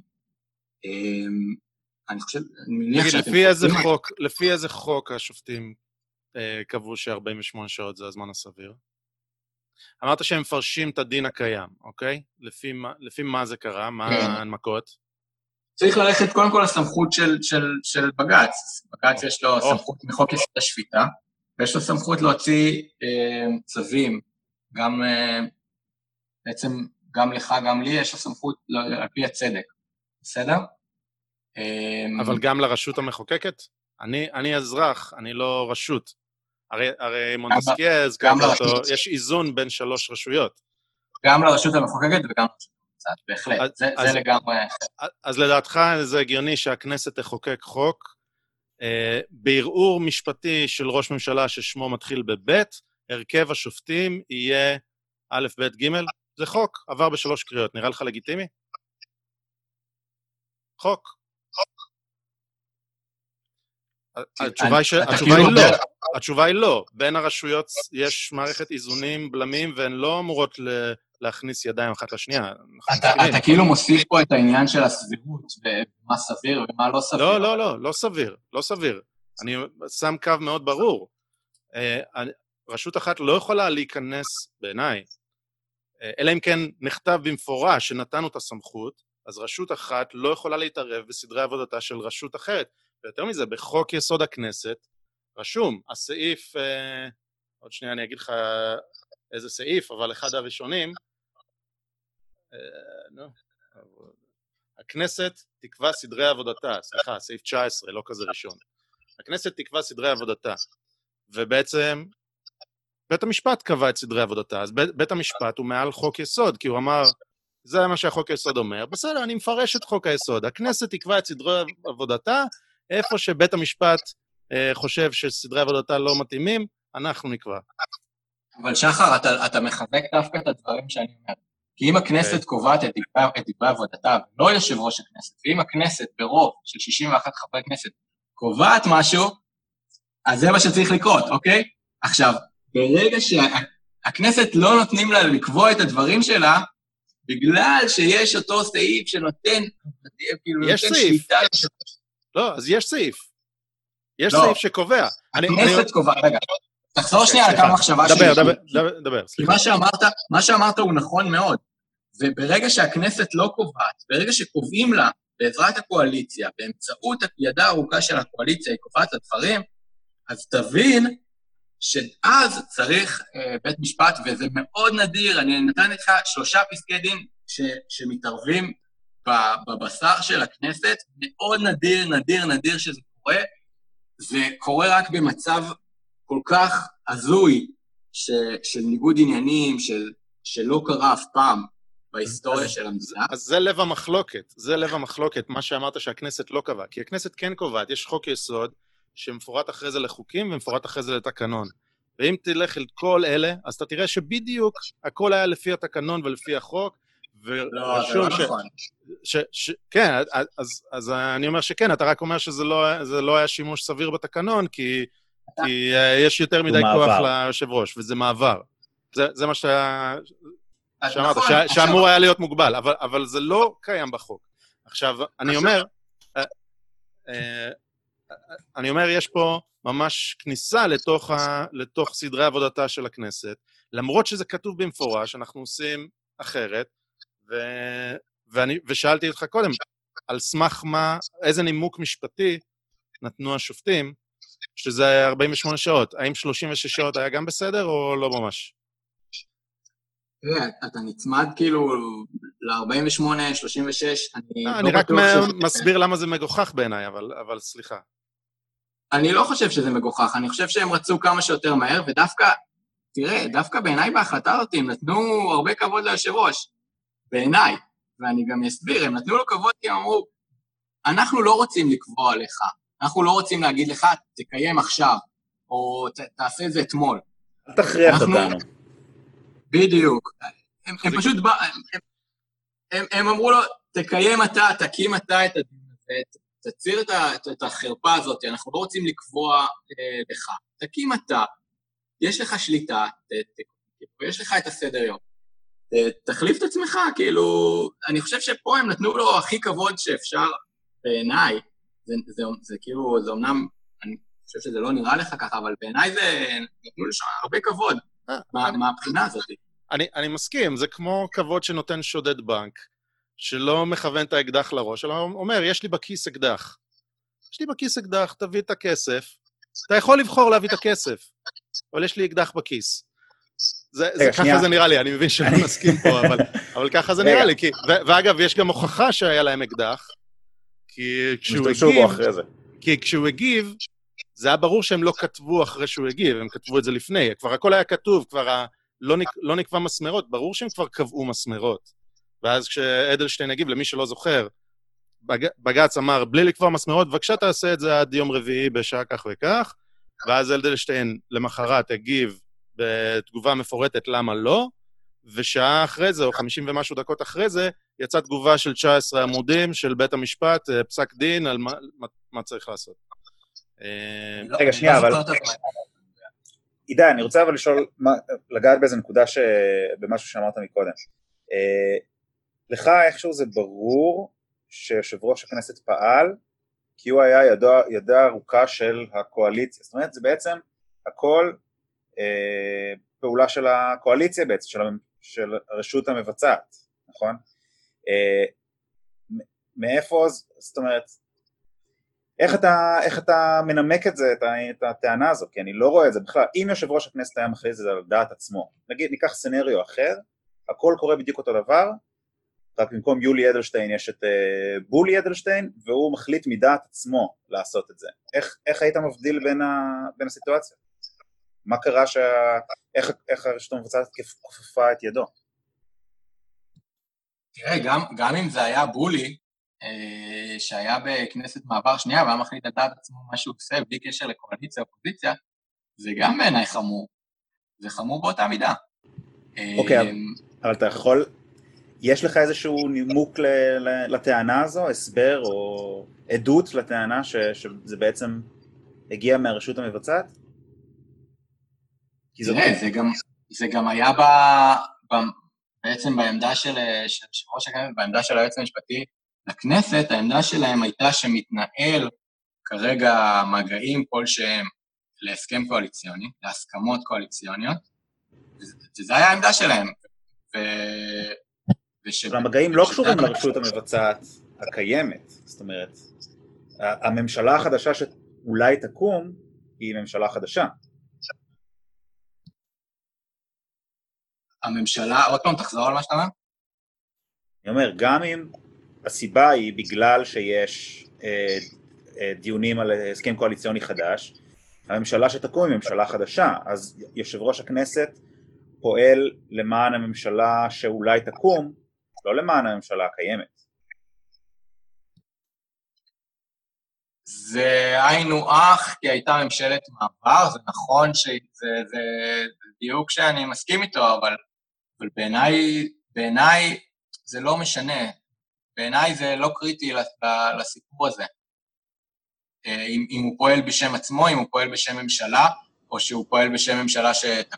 אז, אז אני אגיד אה, למה בעיניי זה, למה בעיני זה מאוד קריטי. כי כן. אנחנו מדברים פה על שלוש רשויות, ואנחנו מדברים פה על איזונים ובלמים, נכון? ואם אתה טוען שההתערבות של הרשות השופטת הייתה כדי למנוע התערבות של הרשות המבצעת ברשות המחוקקת שהיא גם ככה חלשה, אז אני אומר, אוקיי, אולי יש פה איזה נקודה, צריך אולי צריך אולי כוח של שתי רשויות ביחד בשביל להתמודד מול הרשות המבצעת החזקה. ואולי אפילו אני אהיה ממש, אה, ממש נכון להסכים עם כזה דבר. שרשות אחת כופה על השנייה, אז הרשות השלישית מגבה את השנייה. תבוא ותיחלץ לעזרתה. אבל מה שהיה פה, זה אין, אין עדות לזה שהרשות המבצעת מתערבת. הרשות, הרשות המחוקקת, ויושב ראש הכנסת בראשה, פועל לפי התקנון, והרשות השופטת מכופפת את את ידו של יושב ראש הכנסת וקובעת לו זמנים וקובעת לו דברים ומחליטה בסופו של דבר מי יהיה, ו... זאת אומרת היא בעצם מתערבת, לא, לא, לא, היא לא נחלצת לעזרתה, היא זו שמתערבת בעיניי, ובגלל זה זה מהותי. המקום היחיד שהייתה פה התערבות של הרשות המבצעת, אני אומר משהו מזיכרון, אני מקווה שאני לא טועה, זה זה שהיועץ המשפטי לממשלה היה משיב בעתירה. והוא, עד כמה שאני זוכר, היה, אה, טען, אה, יודע מה, אני לא זוכר. אני לא זוכר, אבל אה, זו, זו הייתה התערבות של... אז אני אדייק, היועץ המשפטי לממשלה היה משיב בעתירה מטעם כובעו החמישי אה, כאינטרס הציבורי וקיום החוק. וזה בעצם אה, הכובע החמישי של היועץ המשפטי לממשלה שהוא בעצם מייצג את האינטרס הציבורי, והוא לא בא אה, מטעם המדינה, הוא בא מטעם אה, האינטרס הציבורי, והוא נתן שם עמדה מאוד קצרה וחד משמעית שיושב ראש הכנסת יכול להתפטר. עכשיו, אני אחזור לדברים שזוהר אמר... אז, אז זאת ההתערבות של הרשות המבצעת, אגב, שהוא חייב להתפטר. זה ההתערבות, כן. ואם כבר... אגב, הציבור, האינטרס הציבורי צריך להיות מובא, שוב, בכנסת, ולא על ידי אה, היועץ המשפטי לממשלה, שהוא ברשות המבצעת, אבל אוקיי, בסדר. רגע, אני אחזור, אתה אמרת שה... אמרת עוד פעם, אתם חוזרים על הטענה שיושב ראש הכנסת פעל לפי התקנון. זה לא נכון, אין שום מקום בתקנון הכנסת ש, שבטח ש, שאומר שיושב ראש הכנסת יכול לעכב באופן כל כך הזוי, בטח כנסת מעבר, בטח כנסת מעבר שנייה, אה, בחירה של יושב ראש. אתם שוב פעם חוזרים, חוזרים, חוזרים, אין שום דבר שאפשר לעכב ולעכב. למה? אבל אני אשמח אם תוכל להפנות אותנו כן, לנקודה שבו הוא חרג מסמכותו ובו הוא לא פעל לפי התקנון או החוק. ואנחנו מבטיחים לשים פה קישור, כאילו אם אתה רוצה זה, מבטיחים ב-100% לשים קישור, תמונות. אני מפנה לחוק יסוד הכנסת שאומר שיושב ראש ייבחר רק אה, אה, לא, לא יאוחר מהשבעת הממשלה, ולתקנון סעיף 55, שהצעה של רוב חברי הכנסת, היושב ראש יש לו סמכות לדחות את זה על הסף, ואם הוא לא דוחה את זה על הסף, יש לו חודש לעשות דיון. האמת היא שאתם מתפרצים לדלת פתוחה. למה אתם מתפרצים לדלת פתוחה? כי זה חשוב מאוד להגיד מהו תפקידו של בית המשפט העליון בשבתו כבית משפט ותפקידו הוא לפרש, בכלל, תפקיד של כל בית דין, לפרש את הדין. לפרש את החוק ולהגיד מה החוק בעצם אומר. ואם הם פירשו את הדין, ומספיק לקרוא את פסק הדין כדי לשמוע את, את פירוש ה, את הדין, מספיק להבין מה החוק אומר, ובעיניי כאילו אתה קורא את, את פסק הדין, וסליחה כאילו, סליחה אם אני קצת מרמה, אבל, אבל זה הפירוש של הדין. הם לוקחים שם את התקנון, הם לוקחים את החוק, הם מכניסים את המסגרת הנורמטיבית הנדרשת, את הנסיבות, ומפרשים את הדין. אני, אני הולך לשאול משהו שהוא כאילו, אני לא מתכוון לפרובוקציה, אלא אני הולך לשאול מוגזם בשביל להעביר פה איזה נקודה. אם, אם החוק אומר אה, שצריך לעשות ככה וככה, ואז בית המשפט אומר, נכון שכתוב כן, אנחנו מפרשים את זה כלא. כאילו, האם זה פירוש סביר? האם אי אפשר לבקר את בית הדין בגלל ש... שככה הוא פירש? זה, זה נשמע כאילו בית הדין הוא בולט פרוף. לא, לא משנה לא, מה הוא לא. עושה, אז, אז אני שואל, מתי, מתי אפשר לבקר אותו? מתי אפשר לבקר אותו ולהגיד פה הוא פירש לא נכון? אני, זה נשמע לי כאילו אף פעם. לא, אני...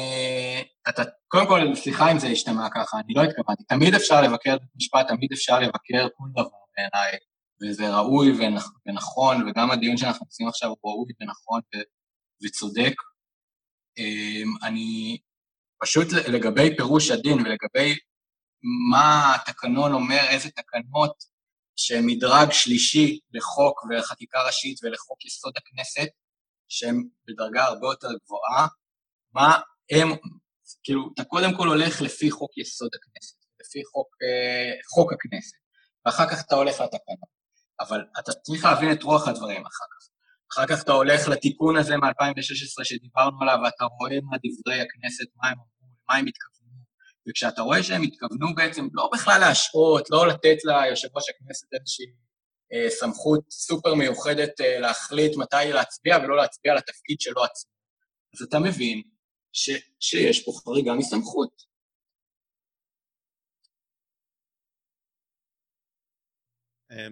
אוקיי, אני... אני חושב שאתה יודע, זו נקודה מאוד חשובה שמדברים על זה ש... שבית המשפט מפרש לפי הדין הקיים וזה, אבל אני יכול להביא פה ציטוטים של, של זה שהשופטים טוענים, או אתה יודע, ספציפית נגיד את השם, אהרן ברק, מה שלא מוגבלים למלל של החוק, אנחנו יכולים לתת uh, פרשנות, אוקיי? אנחנו, uh, תשובתי כמשפטנים, איננו מוגבלים לפירושו ולהפעלתו של הדין הקיים, אנחנו חוד החנית של השאיפה לדין רצוי יותר וטוב יותר. אוקיי? הוא, הוא, הוא אומר, אנחנו הארכיטקטים של השינוי החברתי. לכן, זה, זה,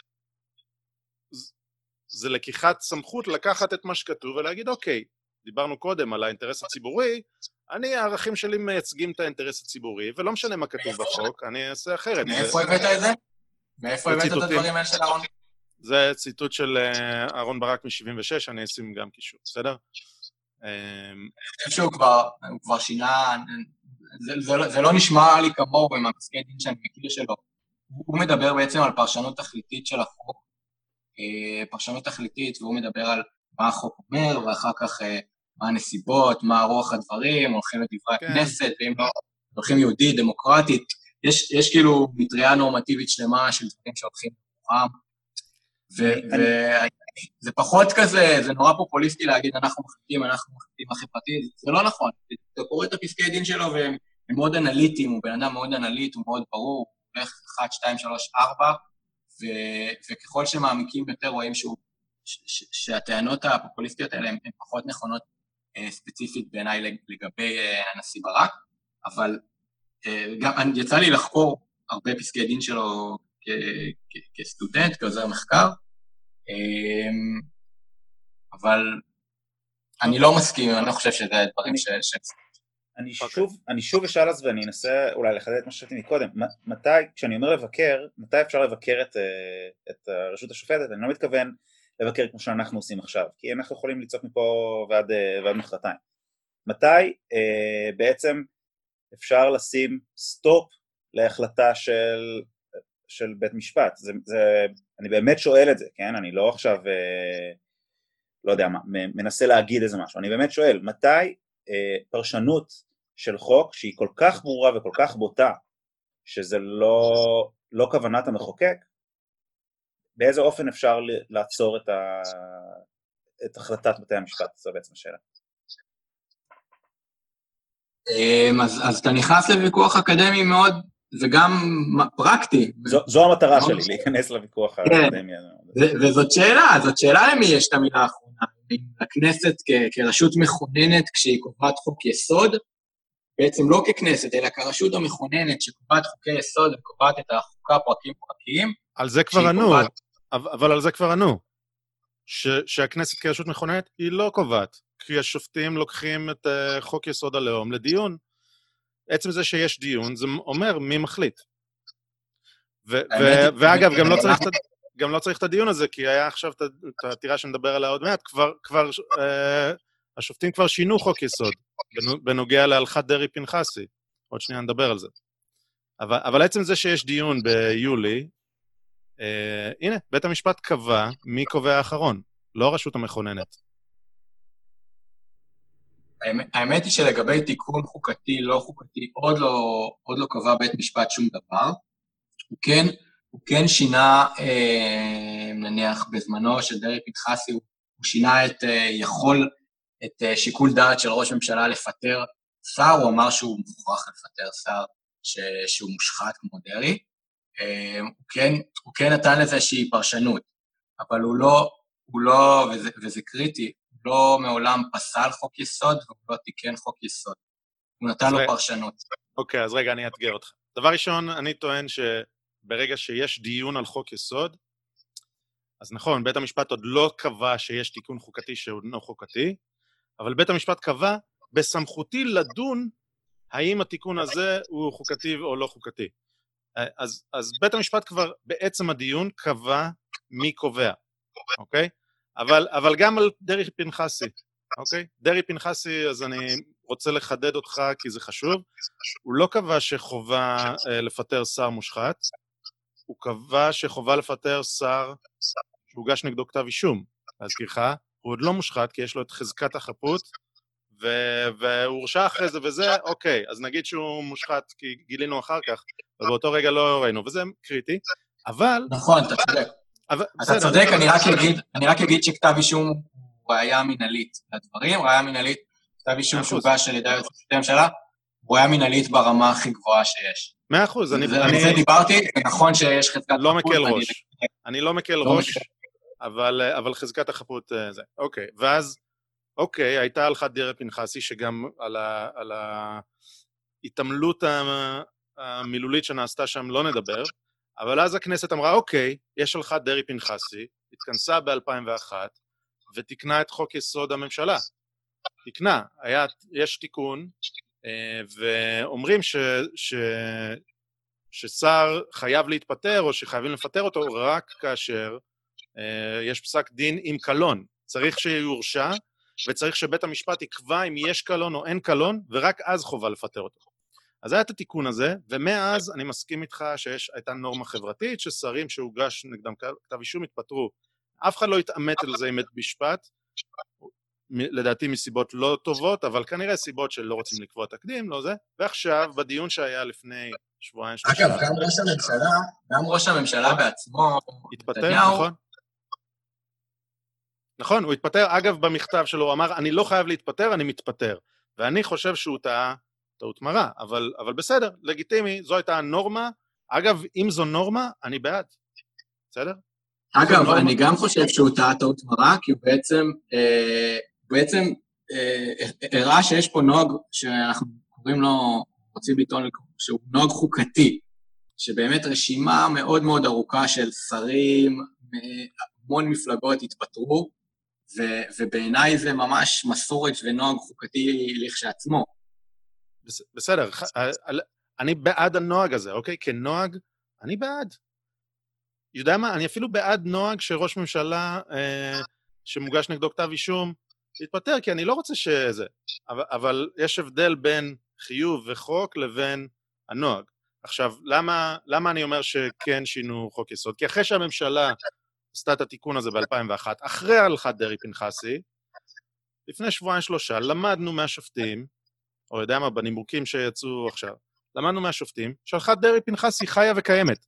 זה לא שהם אומרים ששר חייב להתפטר, אלא הם אומרים, הלכת דרעי-פנחסי, שנקבעה לפני שהיה חוק יסוד, עדיין בתוקף. אז חוק היסוד שתוקן אחרי שהייתה ההלכה, בכלל אין מה להסתכל עליו. חבר'ה, כבר קבענו, מה אתם משחקים שם בלקבוע חוקי יסוד? כבר קבענו, וזהו, אז הנה הם שינו כבר חוק יסוד, אוקיי? הם כבר אומרים שחוק יסוד לא משנה, הלכת דרעי-פנחסי היא מעל חוק יסוד, אה, ועכשיו הם גם הולכים לדון על, אה, על אה, חוק יסוד הלאום.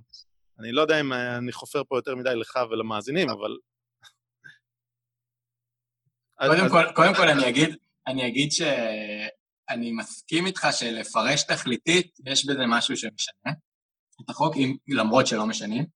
אני גם, אני גם לא, אני לא בקיא בחוק הלאום, זה לא עתירה שלנו, אני לא מכיר אותה, אז אני פחות יכול לדבר עליה. גם אני לא, אגב, אני מדבר על, על הדיון, עצם זה שיש דיון על חוק יסוד. זה, יש בזה אמירה, אתה מסכים, נכון?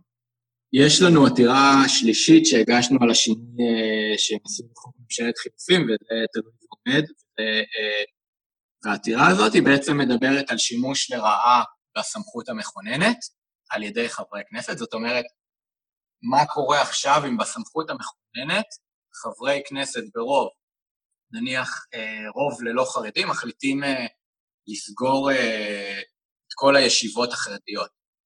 לסגור בחוק. האם זה, זה בחוק יסוד, בחוקה. ואז אתה חייב בית משפט שיוכל לדון בדברים האלה. בעיניי, אתה חייב שיהיה לך את הבית משפט הזה שיוכל לדון בעניינים, נניח מחליטים על הפרדה גזעית. אתה חייב בית משפט לצדק גבוה שידון בנקודות האלה שבהן גם החוקה נקבעת, גם הכנסת כרשות, אה, כרשות המכוננת, גם... אתה חייב בית משפט... כדי להגן על המיעוט, בעצם, נכון? נכון, ו, ואפילו אפילו גם להגן על הרוב, אם תראה את בג"ץ חוק הגיוס, אז שם הייתה שאלה אם בג"ץ יכול להגן ו- ולצאת נגד הכנסת ונגד הממשלה רק על המיעוט, או יכול גם לצאת כדי להגן על הרוב שמקבל יחס לא שוויוני בגיוס לצה"ל, כשיש מיעוט ש, שמקבל פטור אה, ומשולם בעוד אה, כסף לישיבות. זאת אומרת, הדעה שלי אגב היא, היא, היא טיפה מורכבת, אבל אני, אני חושב ש, שבג"ץ לא צריך אה, להגן על הרוב, זו הדעה שלי, הדעה של התנועה שהגישה את בג"ץ חוק הגיוס היא שצריך להגן גם על הרוב, וזו דעה קריטית, כי גם הרוב צריך את ההגנה של בית משפט אותם עקרונות השוויון, שגם הרוב מופלה יכול להיות מופלה לרעה, ו- וצריך בית משפט חזק כזה, וצריך בית משפט שיכול לפרש חוקים ככה, בעיניי. גם אם אנחנו לא מסכימים תמיד על הפירוש שחבר כנסת אה, יכול להתמנות לשר אם מוגש נגדו כתב אישום שהוא בראייה מנהלית או לא, אז חייבים את הבית משפט לפחות שיוכל בעיניי לדון בזה, להכריע, כי, okay. אוקיי. כי לפעמים זה דברים שנהיים קריטיים אה, וקיצוניים הרבה יותר. לגמרי, אז אני מסכים איתך במאת האחוזים, אני חושב שבית משפט חזק זה, זה קריטי וזה הכרחי לחברה דמוקרטית כמו שלנו. אה, אני מנסה לחזור לדיון האקדמי, אצל מי המילה האחרונה, נגיד ו... אה, בג"ץ פוסל את, ה, את הסגירה של אותן ישיבות חרדיות בשביל להגן על המיעוט, ואז, אה, ואז בכל זאת, או בוא נגיד אפילו, יש עוד בחירות, נבחרה, נבחרה עוד כנסת, ושוב מחוקקים חוק כזה בחוק יסוד, נגיד.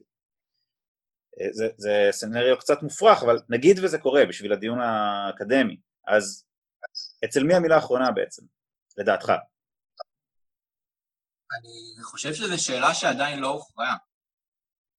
עדיין לא הכריעו, אני חושב שכל צד אני, אני מסכים איתך שהיא... אני, אתה אני שואל לא... מה אני חושב נורמטיבי צריך להיות? כן, כן, אני, אני לא, לא, לא חושב שלא הכריעו, אני חושב שכן הכריעו, ושחר אמר כבר אה, לדעתו מי הכריע ולאיזה כיוון, אבל, אה, ואני מסכים עם שחר, אבל אני שואל את דעתך ממש, כי, כי לדעתי בסופו של דבר האמרה האחרונה צריכה להיות של הכנסת, כי הכנסת מייצגת את הלך הרוח בציבור.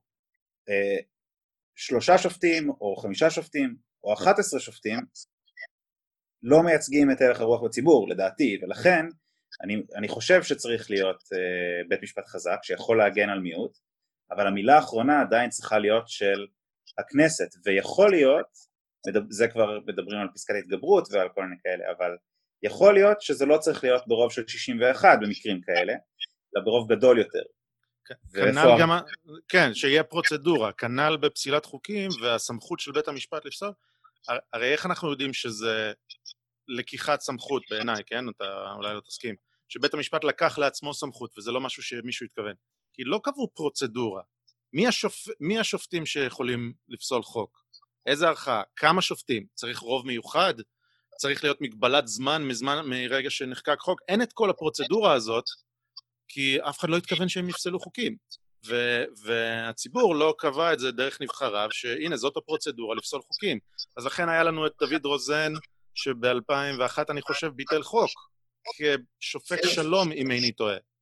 הוא ביטל סעיף במשהו שקשור למיסוי. נכון, אבל הנה, שופט שלום מבטל סעיף של הכנסת. מישהו התכוון שזה יקרה? על הכיפה, קרה, קרה. אז אני, על, כל מה שאני אומר זה שאני בעד שיהיה בית משפט חזק, אני בעד שיאזן, זה צריך להיות מוסדר, ואגב, אני, אני לא מאשים את השופטים, אני מאשים רק את נבחרי הציבור. כל ה... אה, אתה יודע, כל הדיון וזה מבחינתי, וכל מה שאני מנסה לעשות זה לשכנע את נבחרי הציבור, לשכנע את הציבור, שככה נשכנע את נבחרי הציבור להסדיר את העניין הזה, אוקיי?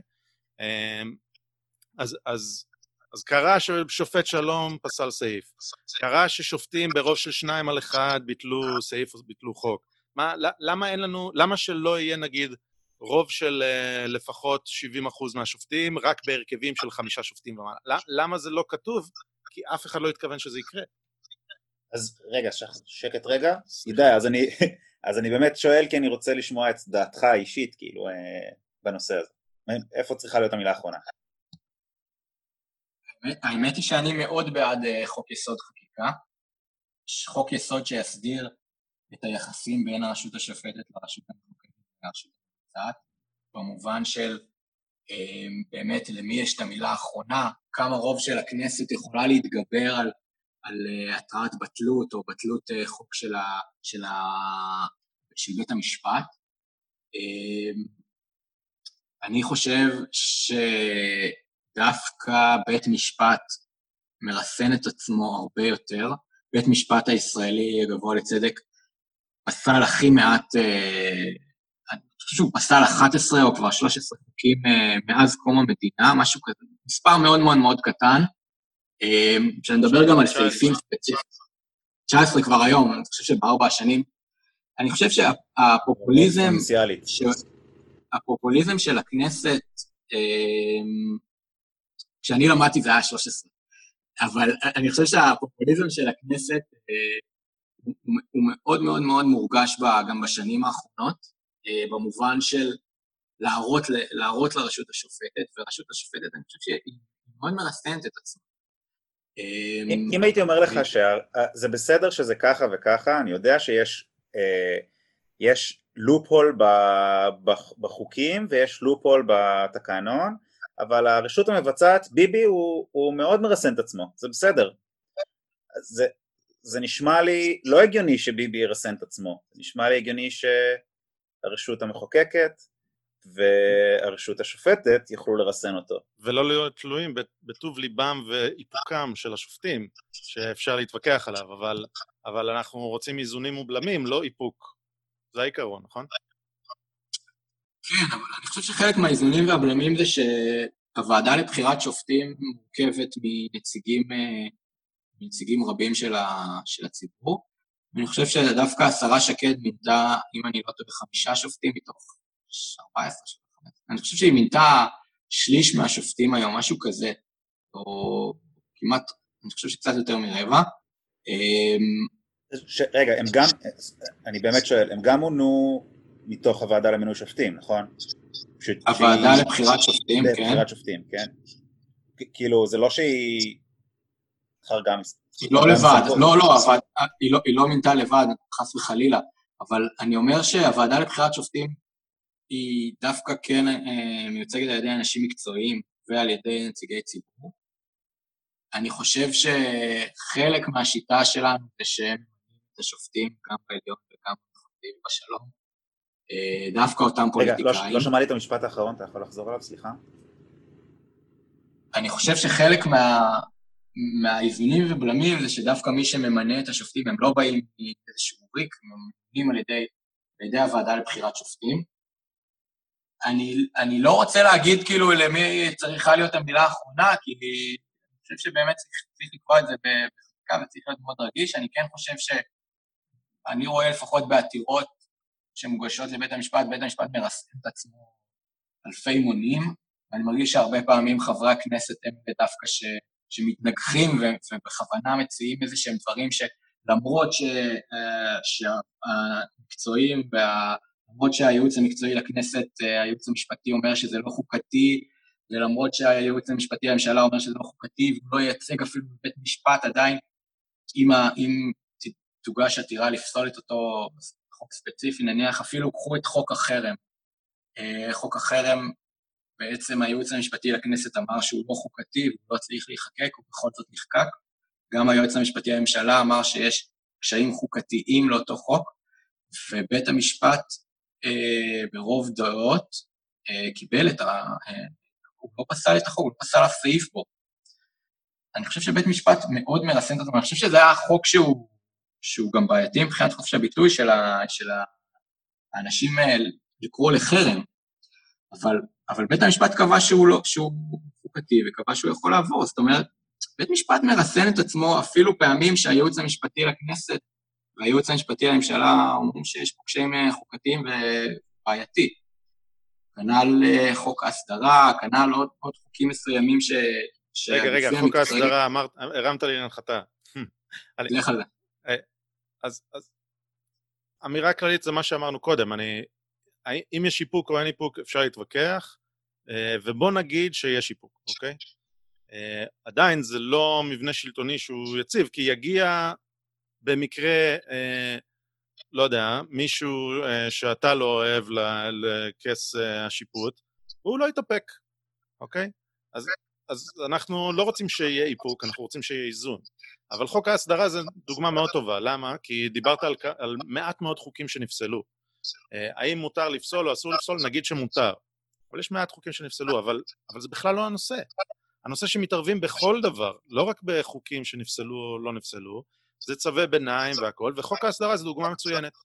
לא ניכנס לתוכן של החוק, אבל אה, הוא אושר ברשות המחוקקת ב-6 בפברואר 2017, אוקיי?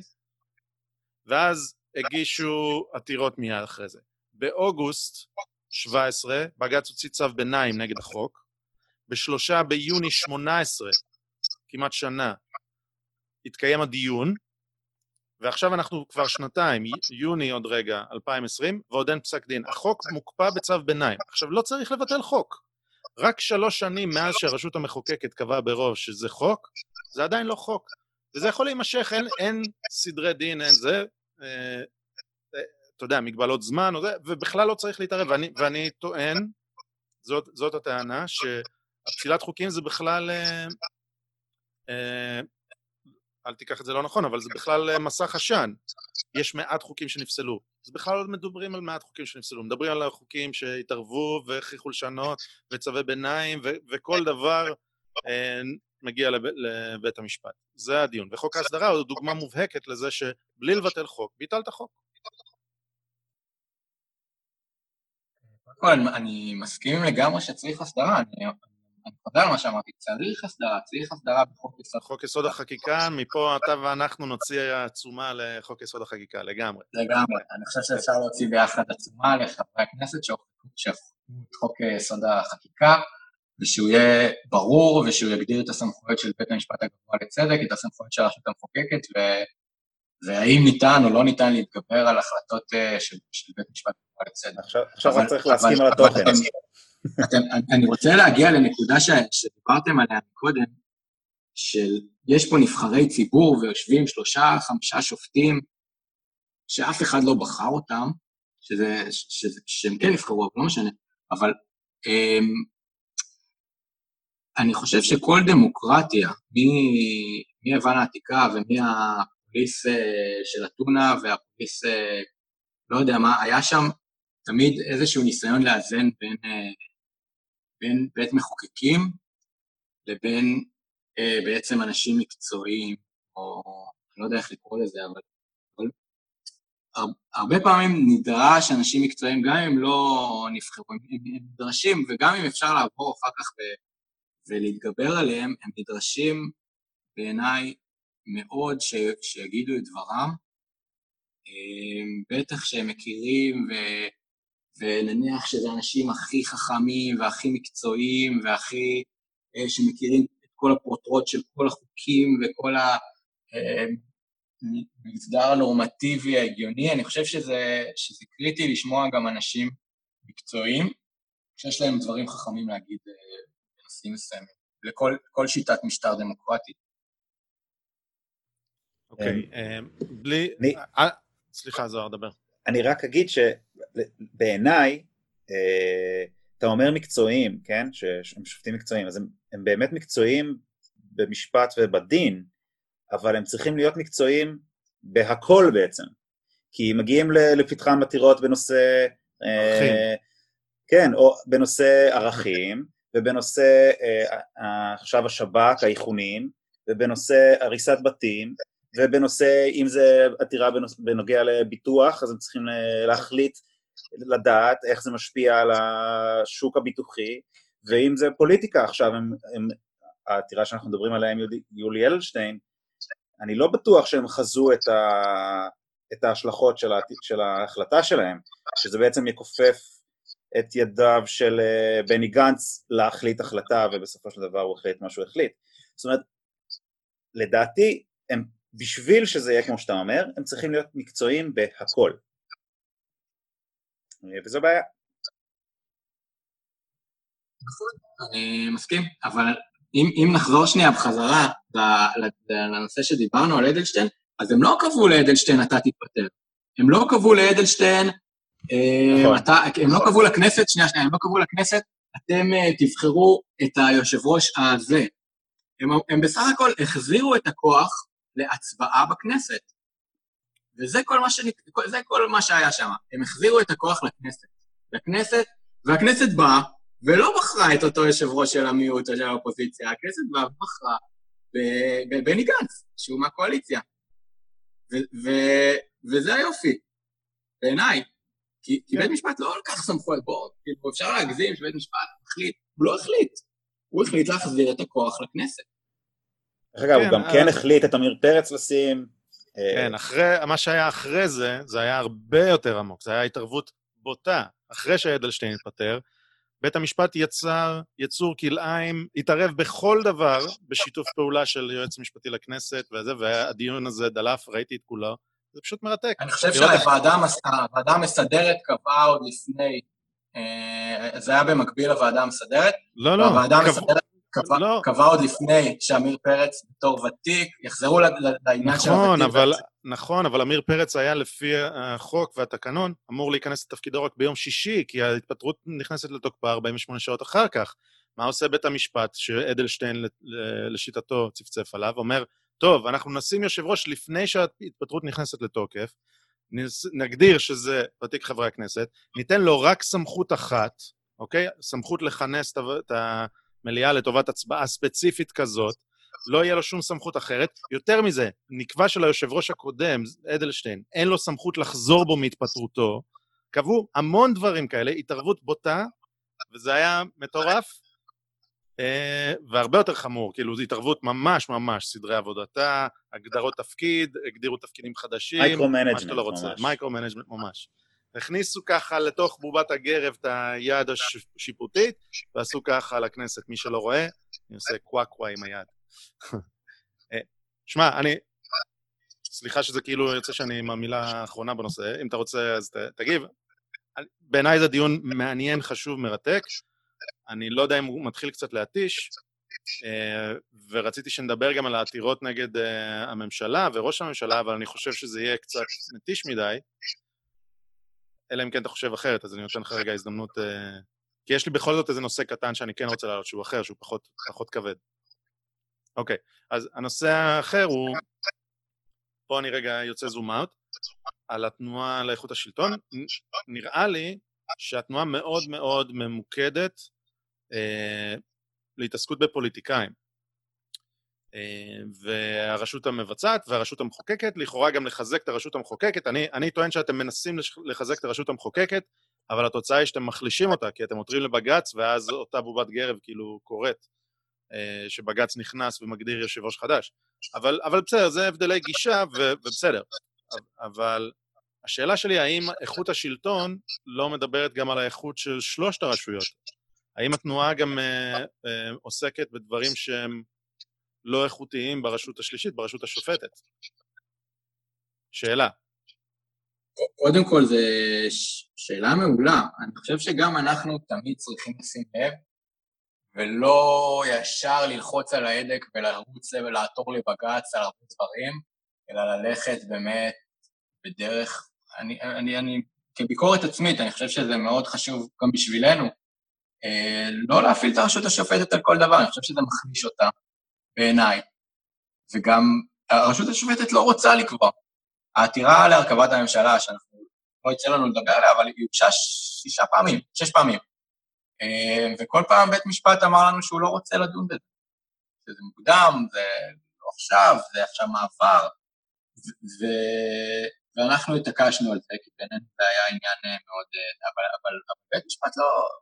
אנחנו מגישים הרבה עתירות, לא, הוא לא רוצה לדון בהרבה דברים. לגבי הביקורת העצמית, אנחנו כן מתעסקים המון אה, אה, ברשות השופטת גם, אתה יודע, גם אה, עניינים אה, של שופטים ש, שסורחים, אפילו היה את הש, אה, נשיא בית המשפט אה, המחוזי בתל אביב, שאנחנו התערבנו וניסינו, היה לו שם איזה, איזה משהו עם אפי נווה, שלא היה ברור על מה הם הסכימו, לא הסכימו, ואנחנו גם אז יצאנו אה, נגד, אה, אנחנו גם יצאנו נגד אה, פגישה שהייתה לנשיאה, אנחנו כן מתערבים, אנחנו מתערבים גם בכנסת כשלמשל הגישו הצעת חוק יסוד החקיקה, אנחנו כן מנסים להתערב בעניינים האלה, ואני אומר את זה גם, גם עכשיו, שנניח יש את, אנחנו, בדיוק היום כתבתי נייר עמדה על, על החוק הנורבגי, ואני חושב שזה חוק מאוד מורכב. אני, אני לא לפה ולא לשם אה, בעדו, אני לא נגדו גם במאה אחוז. אני חושב אני חושב שאנחנו מתערבים בהרבה דברים מורכבים גם ברשות המחוקקת, מבלי בכלל להיכנס לבית משפט, אנחנו באים בוועדות בכנסת.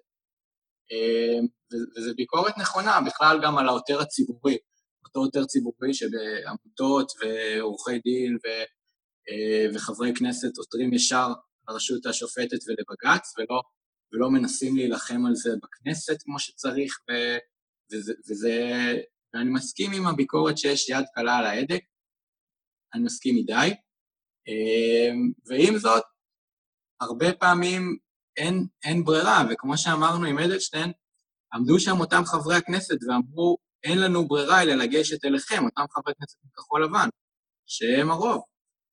ו... ובגלל זה גם אמרתי שהם שיחקו משחק כפול, אבל אבל הרבה פעמים אין ברירה.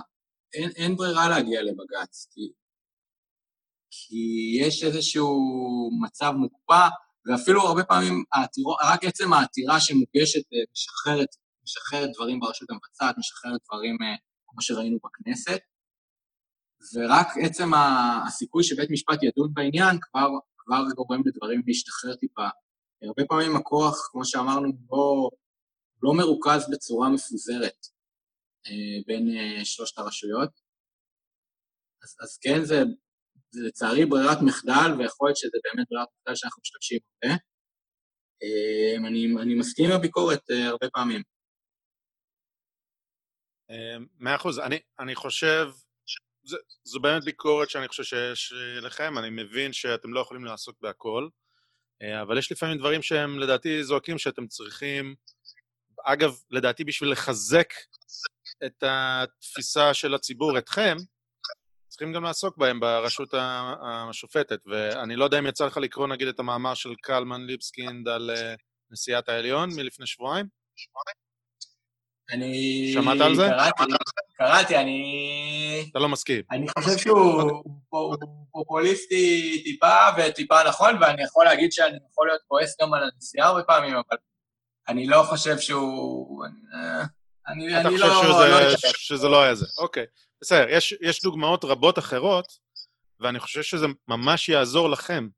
באמת אני אומר, לא, לא רק שיעזור לי כי באמת uh, תהיה ביקורת על הרשות השופטת, אלא גם יעזור לכם למעמדכם, לאלה שבצד שהוא לא בצד שלכם, זה, זה יראה יושרה, אני, אני חושב. לא שאני חושב שאין לכם יושרה, אני רק אומר שזה יעזור. אני מסכים.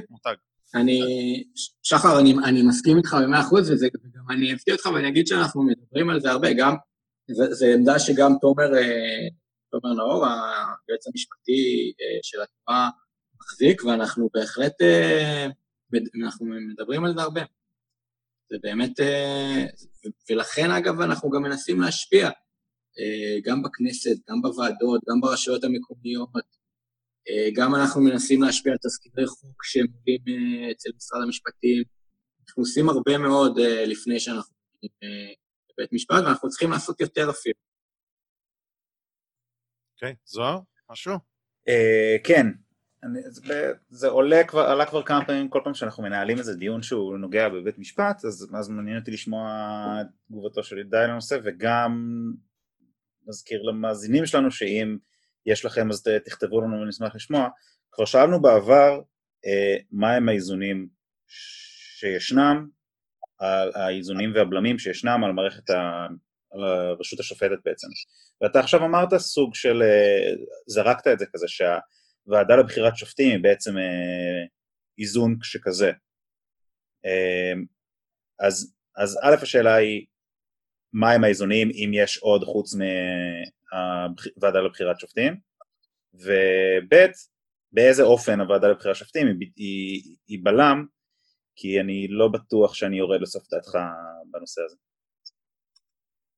אוקיי, okay, אז, אז קודם כל נתחיל עם הוועדה לבחירת שופטים. הוועדה לבחירת שופטים עומדת בראשה, עומד בראשה שר המשפטים, מטעם הרשות המבצעת, אמ, והיא כוללת בעצם עוד שר, זאת אומרת שניים, שני שרים, שני חברי כנסת, לרוב יש נוהג שיש חבר כנסת באופוזיציה. בפעם שעברה, בגלל שהמפלגה של ליברמן הייתה באופוזיציה, היא נכנסה לקואליציה, ואז היו בעצם שני חברי כנסת מהקואליציה. ועכשיו, ועכשיו מהקואליציה גם זה יכול להיות שקד או בנט לצורך העניין, אז, אז זה גם, זה סתם נוהג גם, וגם לא בהסכם הקואליציוני עכשיו הם קבעו שיהיו שניים מהקואליציה, אה, אבל יש עוד בחירות אה, בכנסת, אמ, ויש עוד שני אה, נציגים מקצועיים של אה, לשכת עורכי הדין, שקשה לאפיין אותם, אה, פעם, אחרונה הם היו דווקא בסוג של, ברית, סוג של ברית עם שרת המשפטים, ויש עוד שלושה נציגים של הרשות השופטת עצמה, כולל הנשיאה.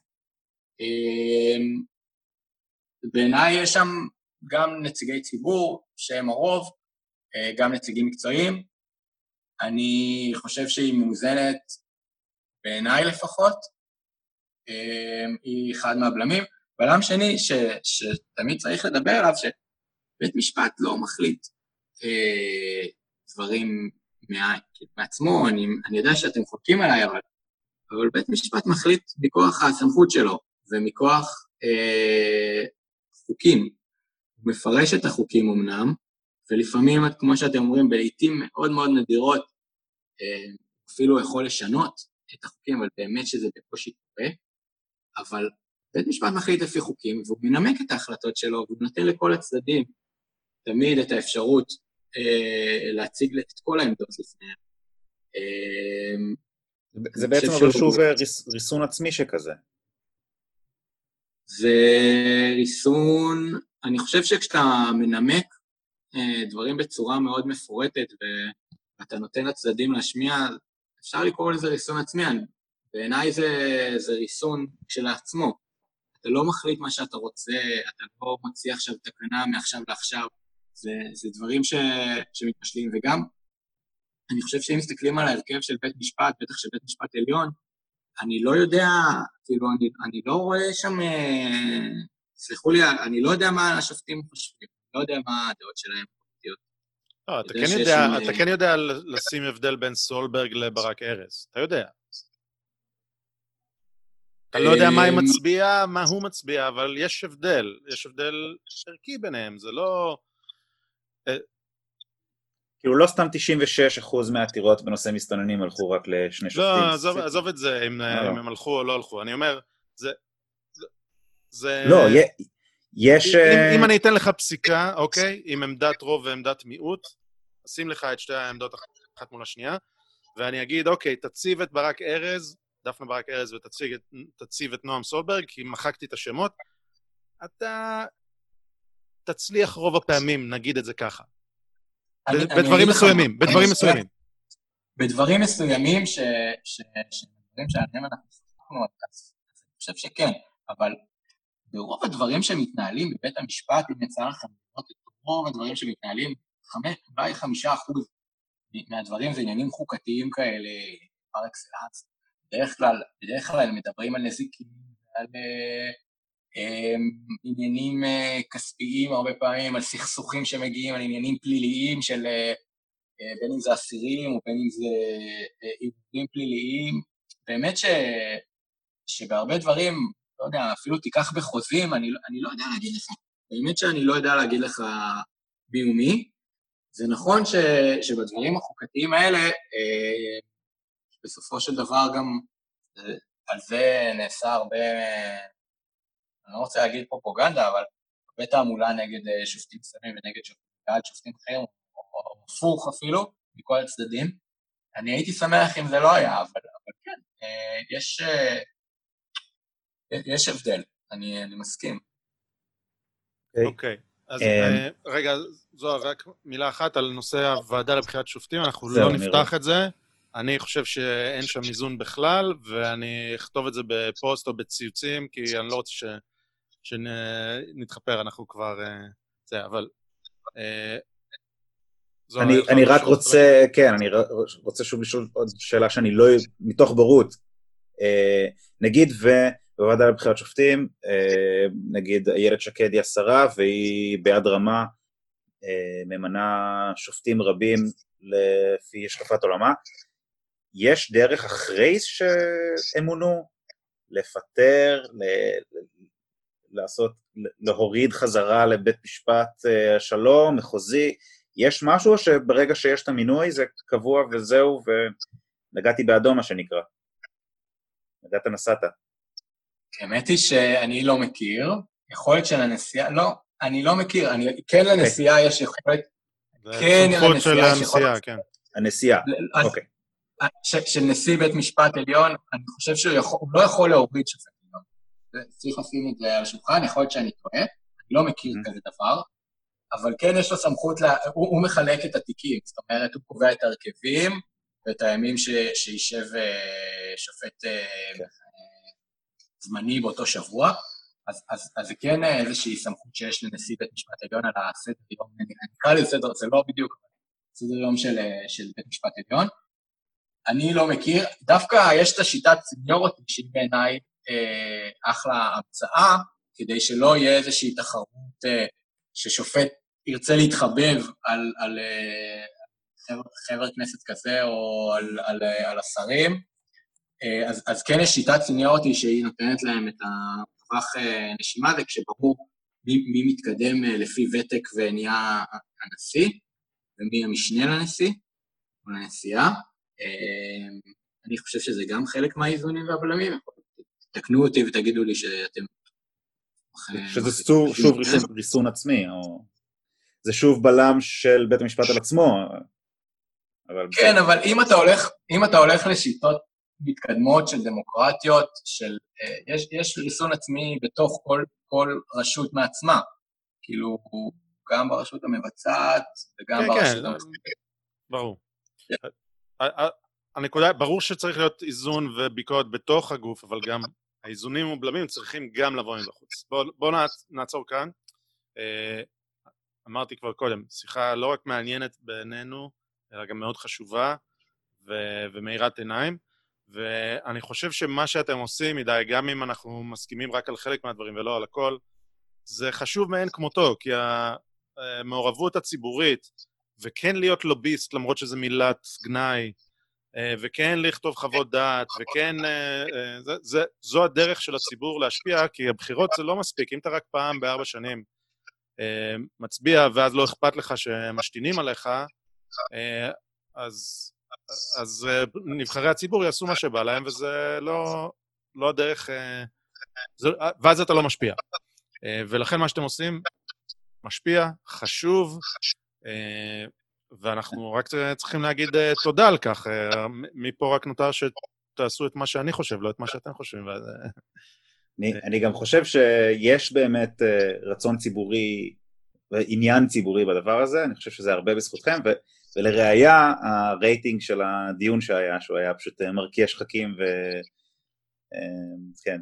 יותר מגמר המונדיאל. גם. Uh, יפה. מילה אחרונה שלך לסכם את זה, ואז המלצת תרבות צ'יק צ'אק? יש לך איזו מילה אחרונה, או שאתה... אתה, אתה שלם עם הברכות שהרעפנו עליך עכשיו? אני לוקח את הברכות ומחבק אותן חזק חזק, ואני מודה גם לכם, אני חושב שגם להעלות את העניין הזה ולאתגר אותו בפודקאסטים, ולאתגר אותו בדברים שקצת מרחיבים יותר את החמש דקות שאמרנו בהתחלה, שאתה יכול לקבל כדי לדבר על משהו, זה בעיניי חשוב ויפה, ו... והלוואי וכל הציבור גם היה, אתה יודע, יותר ככה מקשיב לעניינים ולדקויות. וגם מבקר את השופטים וגם מבקר את חברי הכנסת. ובעיניי זה מבורך ונכון, וככה מנהלים דמוקרטיה. יפה, זו בין השאר המטרה של הפודקאסט הזה, בחלקת האדמה הקטנה שלנו לעשות, אה, להתעמק ובאמת להיות מעורבים. מעולה. אז המלצת תרבות בקצרה, ניתן לכם עוד זמן לחשוב. אני אתחיל מזה שהזכירו לי באיזו התכתבות עם הטוויטר, המאזין אריאל אה, הזכיר לי את הספר שאני הכי אוהב בעולם, וזה המשחק של אנדר.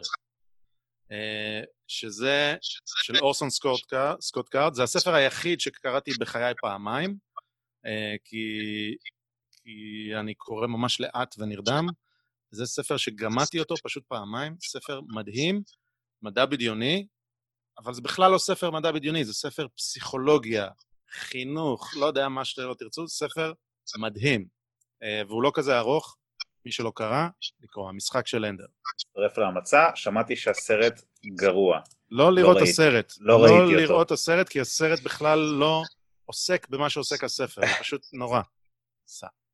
טוב, אני אמליץ על uh, עמוד uh, ביוטיוב, uh, בחור שנקרא מרק רובר, זה R-O-B-E-R, e הוא uh, בעיקרון מהנדס חשמל או משהו כזה, הוא עושה שלל סרטונים מטופשים ומפגרים, אבל בתקופת הקורונה הוא לקח על עצמו לעשות איזשהו, uh, uh, הוא לקח איזה פרויקט הזוי של לעשות ברד פידר, מאכיל, מאכיל ציפורים, שסנאים לא יכולים לחדור אליו זה סרטון של 20 דקות, נשמע משעמם אבל מדהים, מצחיק, משעשע מאוד, אני נהניתי, ממליץ.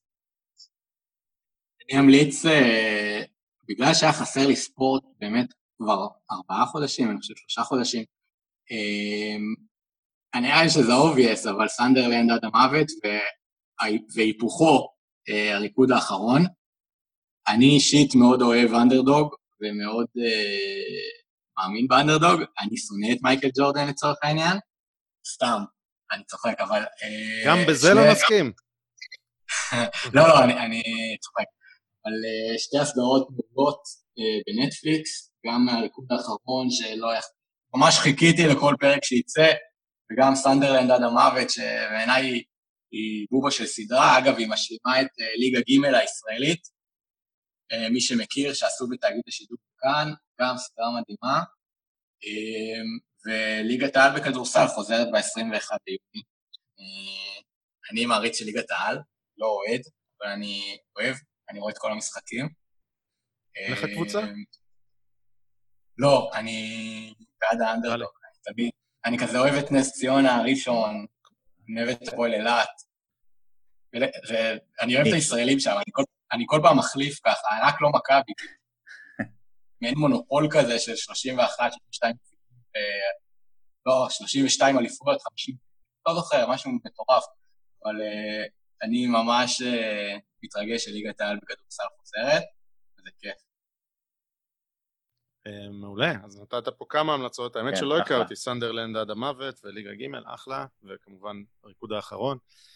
מעולה. סוף דבר, תודה רבה שוב. כן, היה אה, מרתק. היה מרתק, היה כיף, כיף, כיף לנו לפחות. להתווכח על הדברים האלה כשזה ויכוח ענייני ולא פופוליסטי, אני חושב שלא היה פה פופוליזם משני הצדדים. אה, אז אחלה, תמשיכו, תודה. דש לתומר. תודה רבה. תודה, זהר. ביי ביי.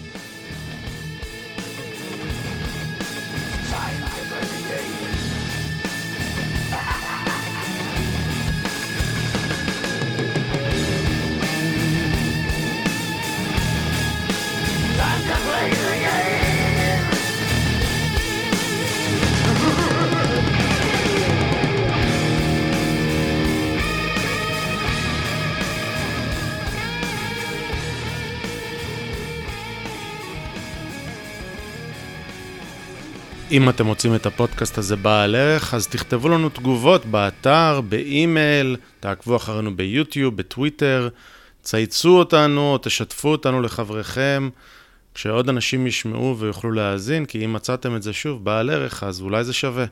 כל אינטראקציה שלכם עם התוכן הזה רק תעזור לנו. אז uh, מודים לכם מראש, ותודה רבה שהאזנתם. להתראות.